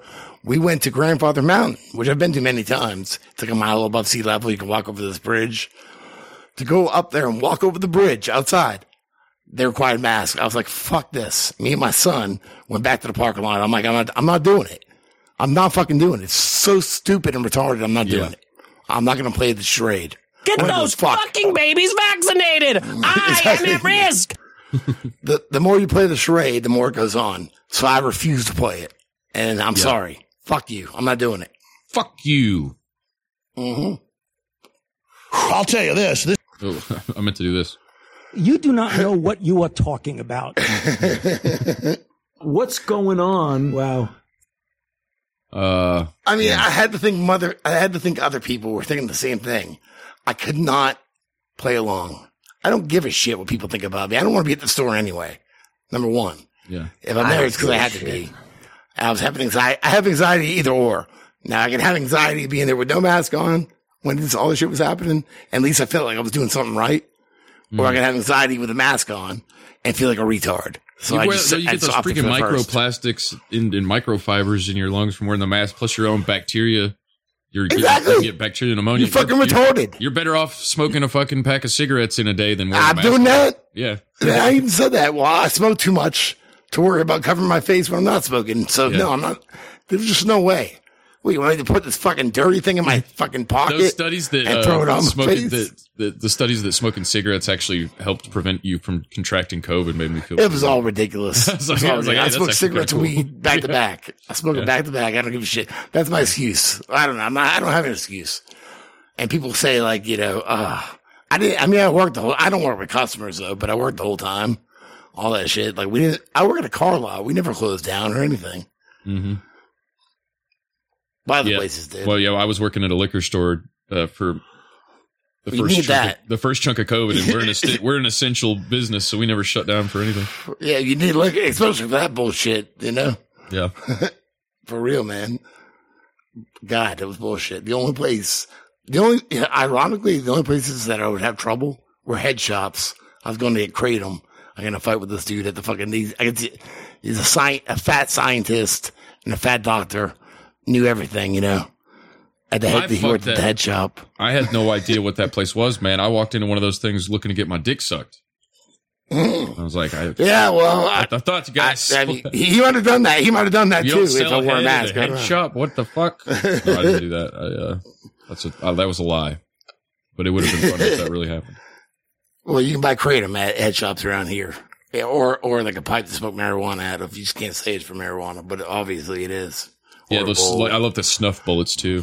Like, yeah, can I get a snuff bullet? It's definitely so I can snort tobacco out of, you know what I'm saying? Can I get some uh, whippets? I mean, uh, what's it called? Wh- whipped cream, C O two cartridges, please. In, in Gatlinburg, at the uh, record store I worked at, uh, I Cherokee, North Carolina is right by there. I love I love Cherokee. That's where my favorite waterfall is. Mingo the, Falls. You ever been there? They, yes. Yeah, dude, Cherokee's great. I the, love it. The casino up there is a little depressing. Yeah. But, uh, But uh, it's, I mean, it's still cool because it's a casino, but also it's like, it's all the, you know, locals there just sit. You can tell they've spent every day for the last twenty years in front of that slot machine. Yeah, yeah. But uh, I was, I was, um, it, it, when I was working at the record store up there, as soon as those checks would clear every every month, the government checks from the Native Americans, they would come across mm. from Cherokee to Gatlinburg from the reservation and spend like four hundred, five hundred, six hundred bucks on just whippets, like multiple different ones. Because we would sell the like I, the cracker, the balloon, the whole thing, and the, and the cartridges. Yeah, I haven't done that in a while. I, I still got a canister somewhere. I had the canister. I've used the balloon, but I think the canister were better. I haven't had the Wawas in a while. Crowd, dude. Yeah. Oh, yeah, yeah. There's nothing wrong with that. As long as you're not, I mean, every now and then at least, I don't think there's anything wrong with that. Yeah, I mean, it's a lot better than fucking air duster, that's for sure. I've never done that. Is that don't ever do air dusting. I have a can at work. I've thought about it, but I haven't. No, so. I know, I know people that have died from that shit. That shit is so bad for you. That just yeah. puts holes in your brain, literally. That stuff is so bad. Yeah, yeah. I, the, I, have, I, the, I haven't done whippets in a while, though. Whippets are a much cleaner high, for sure. The problem is my canister, I lost the part you put your lip on, so it was just like metal. I don't really care, but, you know, I just haven't I haven't thought about it. I have thought about it, but I've been in a head shop and seen them. Can't create them, but I haven't bought them at least. Yeah. um, I'm trying to, yeah, I guess I've, I haven't had Kratom in a while. It started giving me, there's different ones, but it started making me nauseous. Kratom did. Like I'd get it. You know good, what? Green Kratom, green Kratom would make me nauseous. Yeah. Now, when I was in the hospital for four days in April, I didn't have anything. So I, I did go from, I, I always get the powder and I mix it with uh, orange juice because mm, I don't yep. feel like the, I don't feel like the capsules work as good. Now, what I'll do now is I'll drink not even a whole, like not not like a whole bottle, but I would mix it into a bottle of orange juice, shake it up, and I would do it. I was doing like three a day.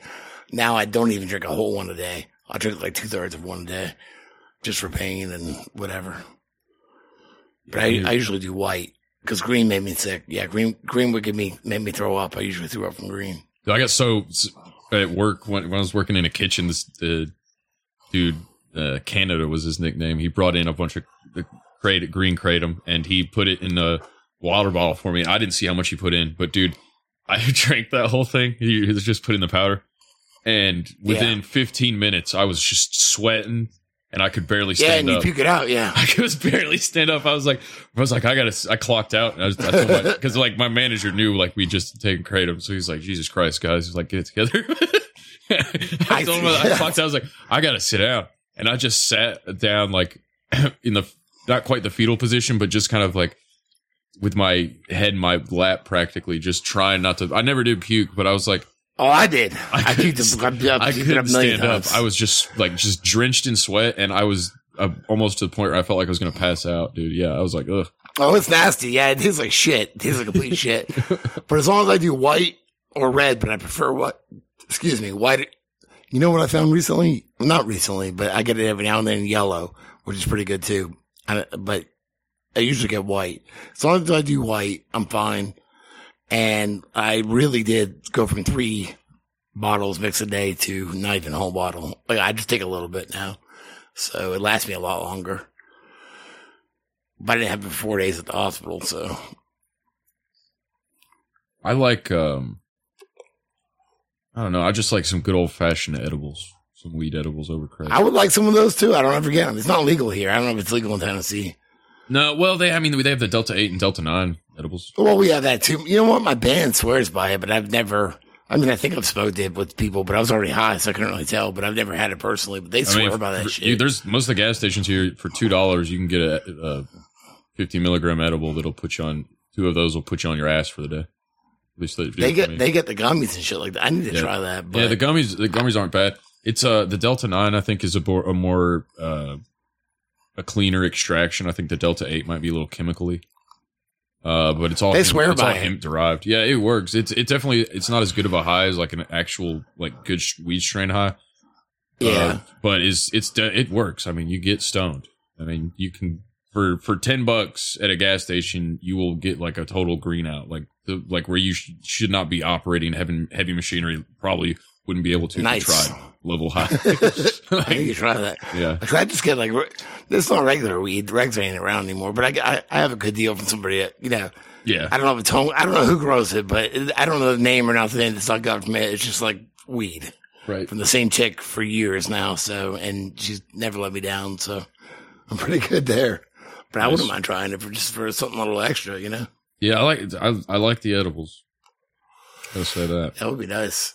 Yeah. I just smoked some of this weed. Well, actually, no, uh, my guitar player, I'm not, this is a long story, but whatever. I got hooked up and this is a lot better. I just don't know the name, but I did get hooked up because yeah, he got hooked up. It's a long story, but I smoked it while we were doing our, our stream. I already smoked it. I'll smoke some more in a minute. Oh, well, that wasn't that long of a story at all.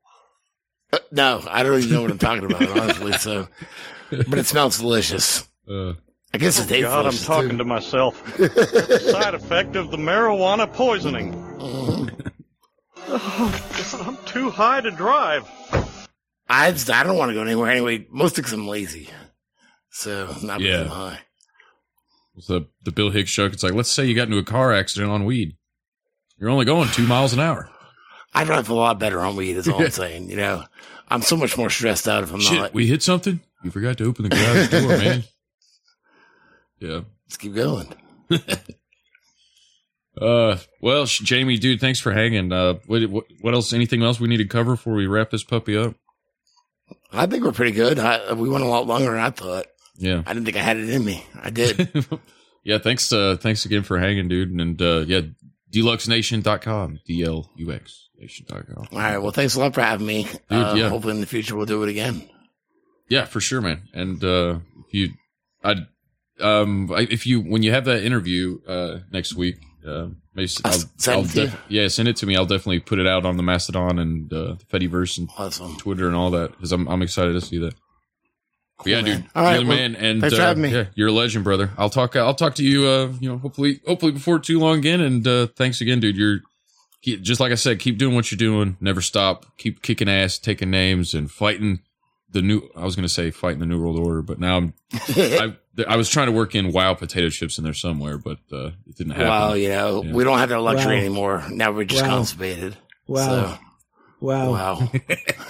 uh, take it easy, right, man. man. Have a great thanks night. Thanks for having me. You too. Peace. And, uh, episode Thanks, two hundred everyone. Coming up next week. I don't know what I'm going to do for it. Got to figure something out. Big two oh. Y'all have a good night. Bye-bye.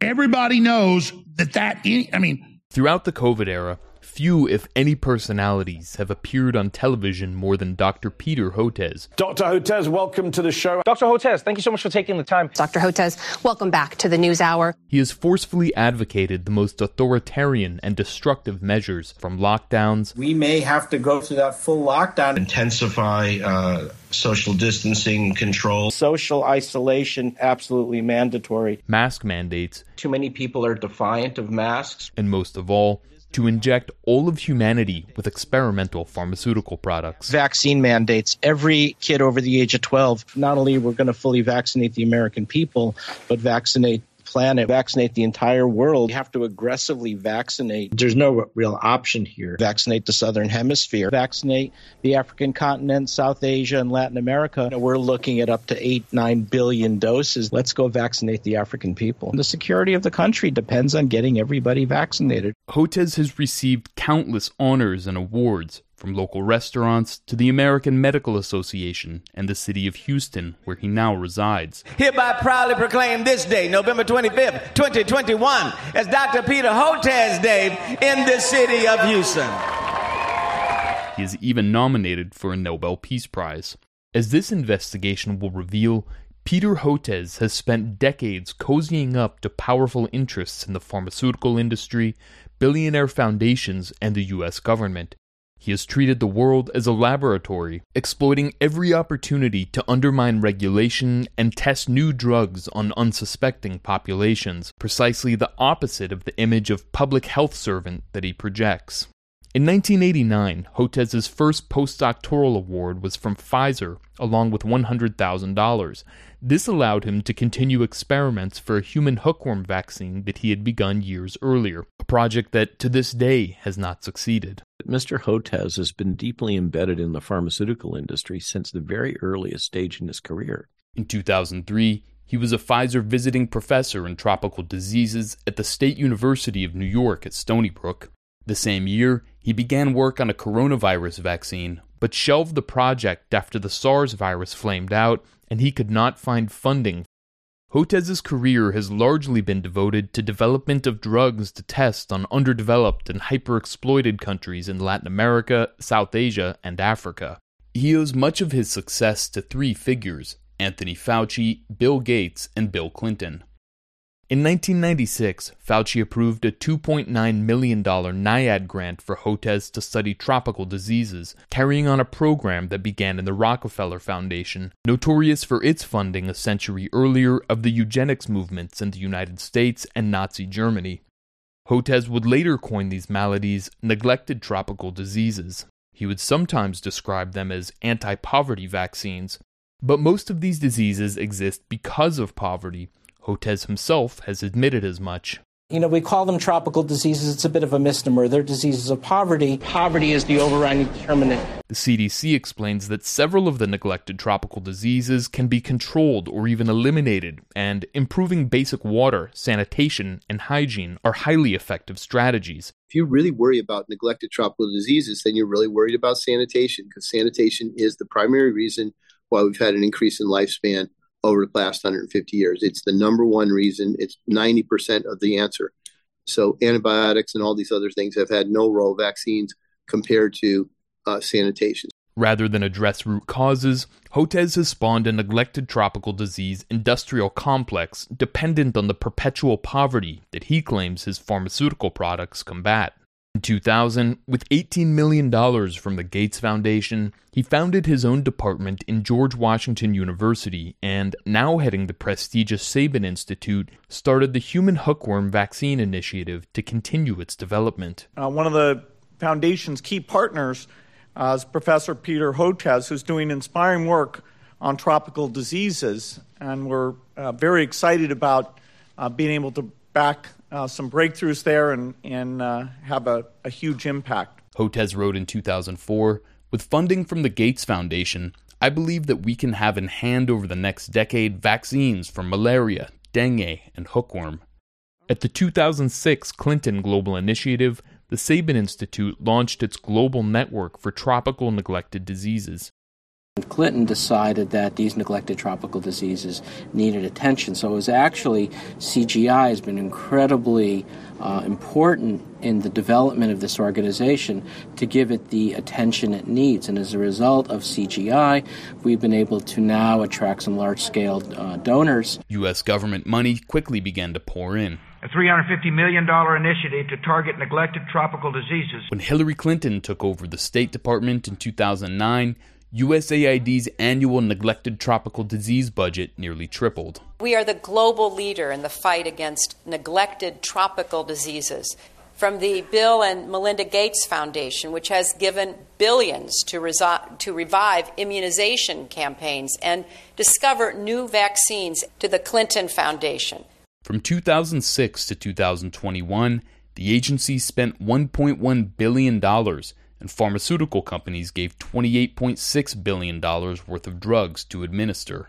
When it comes to fighting neglected tropical diseases, the commitment of the pharmaceutical industry starts at the highest levels of leadership. For Hotez, these diseases and conditions are mere pretexts to develop and deliver drugs. After a two thousand ten cholera outbreak in Haiti, Hotez remarked, "This is an opportunity to really think about ways to use the vaccine."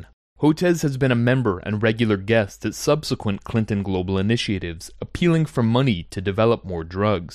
I'm back this year talking about the need for the fact that we need innovation to make a new round of medicines and vaccines. In two thousand fourteen, President Obama named Hotez as U S science envoy to implement what he called vaccine diplomacy in the Middle East and North Africa. Hotez wrote that vaccine science diplomacy could also lead to the development and testing of some highly innovative neglected disease vaccines, and that poor populations have rights to biomedical innovation. In September two thousand fourteen, Ebola virus in West Africa provided this opportunity. Ebola fears throughout the country. Experts now warning of the unavoidable spread of the virus in Europe. And what happened to that vaccine for Ebola? The Obama administration deployed three thousand troops to Liberia. We're going to establish a military command center in Liberia to support civilian efforts across the region, similar to our response after the Haiti earthquake. For Anthony Fauci and Peter Hotez, it was a golden opportunity. I am so excited to know that President Obama sent in three thousand troops to create some semblance of a healthcare infrastructure. It makes it possible right. now to introduce these new products. Something I'm very excited about, it's now going to create a mechanism to uh, uh, bring in new interventions, new drugs, new vaccines that you couldn't bring in otherwise in, in a very chaotic situation. We're going to start a very much expanded clinical trial in West Africa, likely in Liberia. Obama sought six billion dollars to support these efforts. Our scientists continued their urgent research in the hope of finding new treatments and perhaps vaccines. And today I'm calling on Congress to approve the funding that we've requested. While the government, pharmaceutical companies, and their functionaries sought to conduct medical experiments, one bioethicist spoke out. These drugs have never been tested in humans. Therefore, the dangerous and adverse effects can neither be known nor safely predicted. It's entirely possible they may be ineffective or even harmful. What has been done here is not research, but rather it is scary experimental treatment. Some of these misadventures occurred on the African continent, leading to a pervasive distrust of Western drug companies using Africans as their experimental guinea pigs. The stark reality is that pharmaceutical companies are a business, and the business has to have a market. Though Ebola eventually subsided without any vaccines, Hotez and the Sabin Institute have continued developing them along with other products. In September two thousand twenty-two, he attempted to again rebrand his experimental pharmaceutical products, this time as malnutrition vaccines, claiming that approval processes could be accelerated to help avert an imminent food catastrophe or even potential mass starvation events. We must begin this process imminently. To date, Hotez has received four point two million dollars from Mexican billionaire Carlos Slim's foundation, nine point six million dollars from Fauci's NIAID, and forty-four million dollars from the Gates Foundation. He continues to maintain close relationships with pharmaceutical giants like Pfizer and Eli Lilly. Hotez's Sabin Institute is now at Baylor University in Houston, Texas, flush with funding from the Gates Foundation, despite having never succeeded in developing a working vaccine. In the era of COVID nineteen, Hotez would become one of the most aggressive ideologues of the emergent biomedical security regime, demanding questioning be censored and criticism criminalized. One of the things that we're not hearing a lot about is the unique potential safety problem of coronavirus vaccines. And then something changed. Any vaccine released by emergency use authorization by the F D A is an outstanding uh, vaccine. J and J's vaccine has a risk of life-threatening blood clots. When you hear the beep, that's the sound of safety. So don't overthink it. Uh, they're they're both really good. Vac- they're all really good vaccines. Get vaccinated now. You gotta call now. If you wait, uh, it's going to be really too late to protect your child. If this was your child, what happens next could make it the worst day of your life. So even though COVID poses zero threat to healthy children, vaccinate your children. Do the right thing. Be safe and not sorry. I'm strongly recommending for adolescents to get their two doses of vaccine and fully immunized after those two doses. Advanced technology that can help save lives. This is going to be a long-lasting vaccine. A long-lasting vaccine. A few moments later. We're seeing that two doses is not holding up well for emergency room visits. It's not holding up well for hospitalizations. Here we go again. again. Everyone's going to need a booster. You need that third immunization. Triple the amount. Get that third immunization. The two mRNA vaccines were always a three-dose vaccine. The two mRNA vaccines were always a three-dose vaccine. We've, I've always said this is a three-dose vaccine. We've, I've always said this is a three-dose vaccine. This is a three-dose vaccine. But I'm not done yet. That third immunization. The problem is it's not holding up. So we may have to look at sort of innovative solutions. Oh, God, not this again. A fourth immunization, oh just just to keep them to keep them going. To keep the country uh, going. We have to consider some out-of-the-box things. A fourth immunization. Fourth? A fourth immunization. Get that second boost. A second boost. To keep the country uh, going. I've made that recommendation. A fourth immunization. But I'm still not done. One semester later. Unfortunately, the numbers are starting to trend up again. So the hospitalizations are up. And so the most important message that I have this morning is get your new bivalent booster. Oh, Willie and Lise were saying they got their booster, and I was like, oh, I need to get mine. And then I found out they, they're talking about the third shot. Mm-hmm. And is that the bivalent, or is it the fourth booster, or does it matter? Like, don't worry so much about the number of... There's no wrong way to use it. You have to get it. This new bivalent booster... You can double or triple stack them. The new bivalent one is is doing a much better job. You, you have, have to get, get a booster. Yeah. You need to get this new bivalent booster. That bivalent booster for COVID. But does everyone ages twelve and older need a booster? The answer is yes. Yes. And by the way, if you're over fifty and have gotten two boosters and more than four, two or th- two to four months out, you're going to need a third booster as well, a fifth immunization. Five! I don't think we're going to need an annual booster like flu. Eventually. Doctor Hotez supports yearly boosters, just like flu. But I'm still not done! It looks as though the boosters are not holding up quite as well as we'd like. Um, and and and I think our think thinking is going to change, and that what's going to happen is every, you know, few months, we may need another booster. Uh, uh, uh. Perfect results each and every time. You know, we just could not overcome that massive disinformation campaign, these fake concepts of herd immunity and discrediting masks. Well, Doctor Hotez, you are a national treasure. It is picking off young people like we've never seen. Doctor Peter Hotez, that was extremely informative. Disinformation that you're hearing, that kids are fine, it's nonsense. Kids need to get that vaccination. You healthcare workers have been our saviors. Watch out for that misinformation. Doctor Peter Hotez is probably one of the smartest people on this topic. I mean, if you haven't gotten your five and ups vaccinated yet, now's the time to do that. Doctor Peter Hotez, thank you for saving the world. They also support giving that third immunization for the twelve to seventeen-year-olds. People have to feel safe. Doctor Hotez, you are a voice of reason. Take down the fake information. These fake concepts of herd immunity. Our last hope is to vaccinate our way through this. Make certain that everybody's vaccinated, including their kids. That's the single most important thing right now the American people have to do. Doctor Peter Hotez is a person that we like to go to uh, for this sort of expertise. The single most impactful thing you can do is make certain that you're fully boosted and preferably two boosted. There's never been a candidate for president the media hated more than Robert F. Kennedy Junior You thought that title belonged to Donald Trump. Of course it must, but go check the coverage. Trump got a gentle scalp massage by comparison when he announced. When Trump rolled out his presidential campaign in two thousand fifteen, the New York Times waited until the seventeenth paragraph of the story to attack him. But as well-known as he is, the paper said at the time, Trump is also widely disliked. And then they cited a poll to back it up. That was the attack on Trump.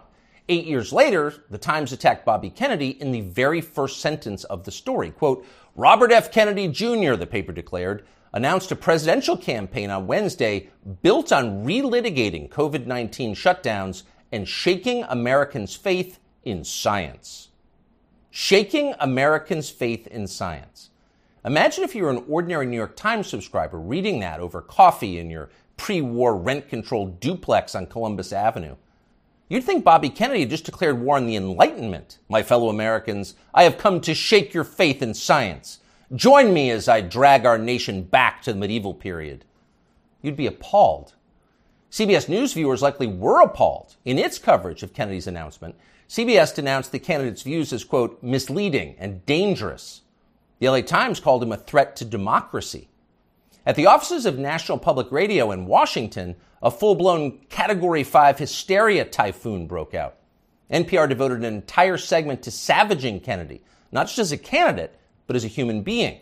N P R described him as someone who, for his own perverse reasons, has made, quote, debunked and false and misleading claims that undermine trust in vaccines, and who, in his spare time, provides moral support to crazed extremists who, quote, rally under the banner of what they call liberty or freedom. People magazine didn't even bother to report a single word of anything Kennedy said at his announcement, and instead wrote an entire story about how his relatives hate him. Kennedy's younger sister, Carrie, the magazine reported solemnly, does not approve of Bobby Junior's harmful views. His harmful views! Bobby Kennedy's thoughts alone are evil enough to hurt people. That's been the tone of the media coverage around Bobby Kennedy Junior for the past eighteen years, since July of two thousand five. That's the moment that Kennedy published a magazine article suggesting there might be a link between the rise in diagnosed autism cases and the ever-expanding schedule of mandatory childhood vaccines. The day that story was published, Kennedy's reporting was considered so solid that two outlets ran it simultaneously, Rolling Stone and Salon dot com. Unfortunately, neither one of them understood what they were up against. The pharma lobby rolled out the most ferocious public relations campaign in memory, and both publications swiftly caved. Both pulled the story and then disavowed it, groveling as they did. No one in the national media bothered to explain why autism diagnoses had skyrocketed. If it wasn't the vaccines, and maybe it wasn't, then what was it? To this day, there has not been a convincing explanation. Instead, reporters just attack Bobby Kennedy. They've called him a lunatic and a Nazi. Instagram shut down his account. YouTube just last week pulled down a perfectly reasonable interview he did with Jordan Peterson, citing unspecified misinformation, and so on. Kennedy became the most censored famous person in the United States. At this point, most Americans have heard a lot more about Bobby Kennedy Junior than they've heard from him. He doesn't get many offers to speak from big platforms. But last week, Joe Rogan gave him one. Here's some of what he said. Why do five of my seven kids have allergies? You know, it's it, and of course, we know why. Because aluminum uh, adjuvants give you allergies. They're designed to make you, you know, to, to create a hyperimmune response to, to, you know, to foreign particles. And the last category is, yeah, the allergic diseases, uh, peanut allergies, food allergies, um, eczema, which I never knew anybody with eczema when I was a kid. I never, uh, asthma, I knew people with asthma, but it wasn't one in every four black kids like it is today. So, you know, all of those things. Now, we went from uh, six percent of American having chronic disease. By nineteen eighty-six, we're starting to add the vaccines, and we got um, an eleven point eight percent of kids now, so it's doubled. Why do five of my seven children have allergies? Now, we don't know the answer, of course, but it's an interesting question. In fact, it's an important question that deserves an adult answer, not that you should hold your breath waiting to get one. Bobby Kennedy asks a lot of questions like that. He notices things. Kennedy pays attention to the world around him, and he wonders why it's changing. He's an outdoorsman, a falconer, and a fly fisherman. He's interested in how nature works. He's curious. Not so long ago, these qualities were considered essential to the practice of science. All scientific discovery comes from observation, empiricism, patient watching.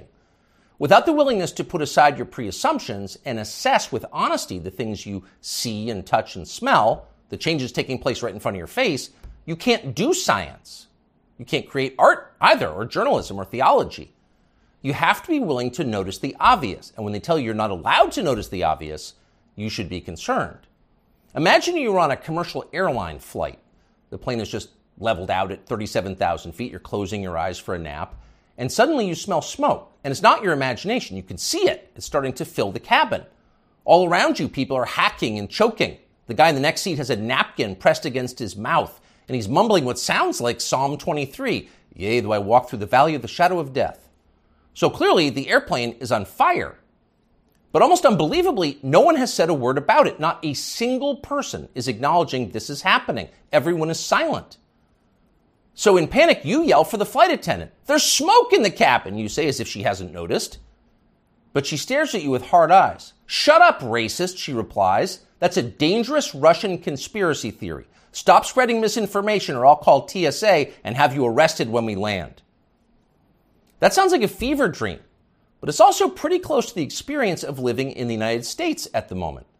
All around you, things seem to be fraying and getting worse. Your gut tells you there's something very bad going on, and all the evidence suggests that there is. But the people in charge won't acknowledge that. Everything's fine, they scream. Stop noticing. But wait, I don't remember this many kids having allergies or asthma or eczema or autism, or for that matter, body dysmorphia. And why so many suicides? What's going on here? Shut up! Stop asking questions! That's their answer. But Bobby Kennedy won't stop asking, and that's why they hate him. As Kennedy spoke on The Rogan Show, a reporter for Vice dot com called Anna Merlin was watching. Merlin was so enraged by what she saw that she dashed off an article attacking Joe Rogan's employer for allowing the conversation to take place. Spotify has stopped even sort of trying to stem Joe Rogan's vaccine misinformation, read the headline. The piece never even described much of what Bobby Kennedy had actually said, Merlin dismissed the entire interview as, quote, a detailed survey of Kennedy's most dangerously incorrect views, a far too extensive list to outline in full. In other words, we here at Vice don't have time to describe all of Bobby Kennedy's lies, but trust us, they were lies. Then Merlin called Spotify to see if she could get the episode censored. Much to her profound frustration, Spotify refused to censor the episode and kept the interview on its website. So she spent the next several days ranting about all of this on Twitter. People were listening to the wrong things, and Anna Merlin was mad about it. So was Peter Hotez. Hotez is a pediatrician from Texas who became moderately famous on M S N B C during the COVID lockdowns as a Biden shill and a vaccine promoter. Hotez read Anna Merlin's piece and then huffily retweeted it. Effectively, why is Bobby Kennedy allowed to talk in public? And that gave Joe Rogan an idea. Why not have Peter Hotez debate Bobby Kennedy on his show? You claim he's wrong. Why don't you explain why he's wrong? That seemed fair. But Hotez wouldn't bite. So Rogan offered to give a hundred grand to Hotez's favorite charity if he agreed to come on. Soon others made their own pledges and the pot swelled to over a million dollars. But still, Peter Hotez wouldn't come. Instead, he scampered back to M S N B C, where one of the channel's oilier hosts assured him he was doing the right thing by dodging the debate. Arguing with Bobby Kennedy is morally equivalent to debating a Holocaust denier, the host said. No decent person would do that. And of course, Hotez agreed. Quote, two hundred thousand Americans needlessly perished because they believed the anti-vaccine disinformation and refused to take a COVID shot. So really, talking to Bobby Kennedy would be a lot like abetting murder. And Peter Hotez, M D, P H D, was not going to do that. But wait a second, you ask yourself. Let's think about those numbers. two hundred thousand people died because of vaccine disinformation from Bobby Kennedy and people like him? Hmm. How do we know that? Is that really science? No, it's not science. Because we don't know that.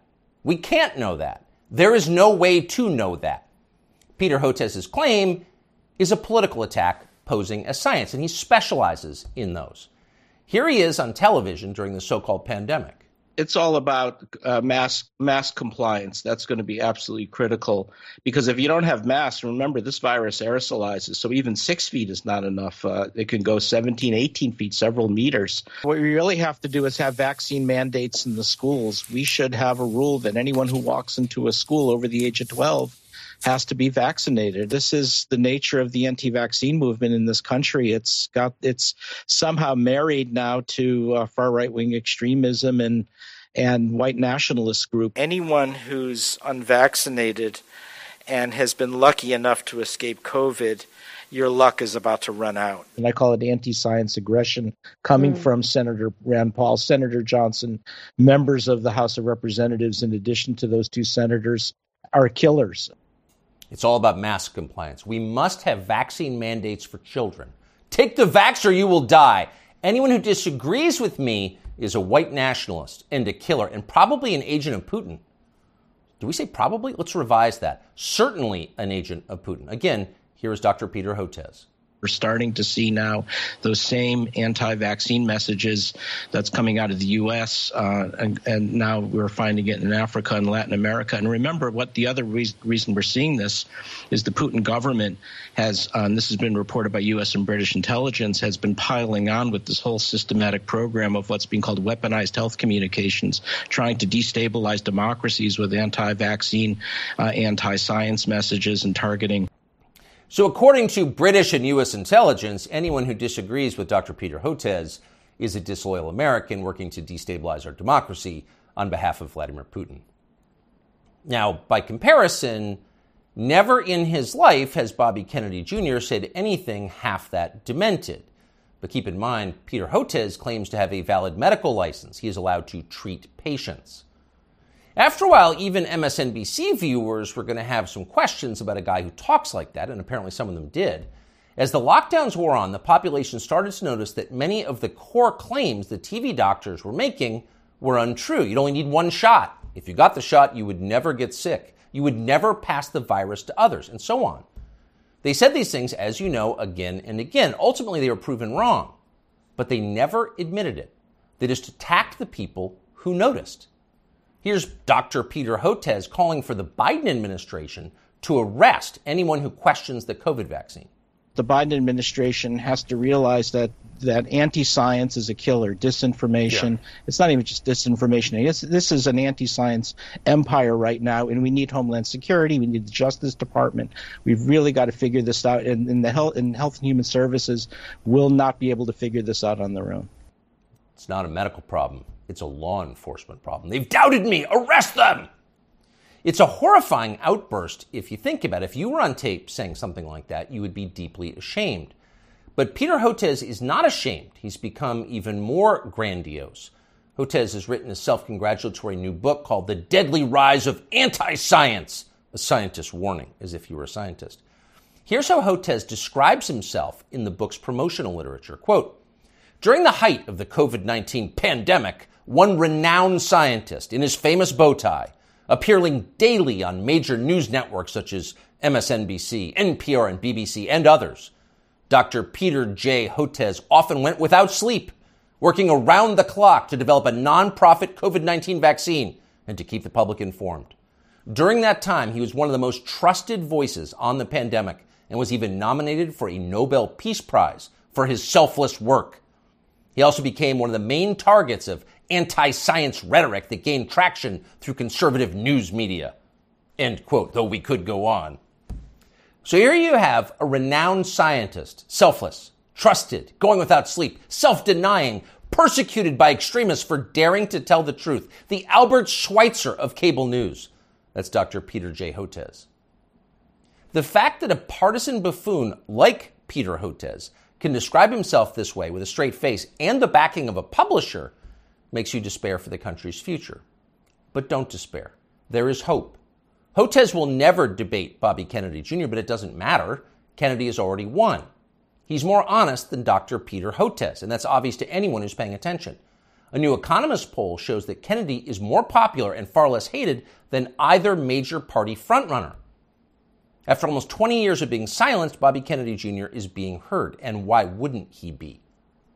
Kennedy's theories about vaccines may be right, they may be partially right, they could be even utterly wrong. No one's proved it either way. But what we can say with certainty is that America's medical establishment has beclowned itself for all time.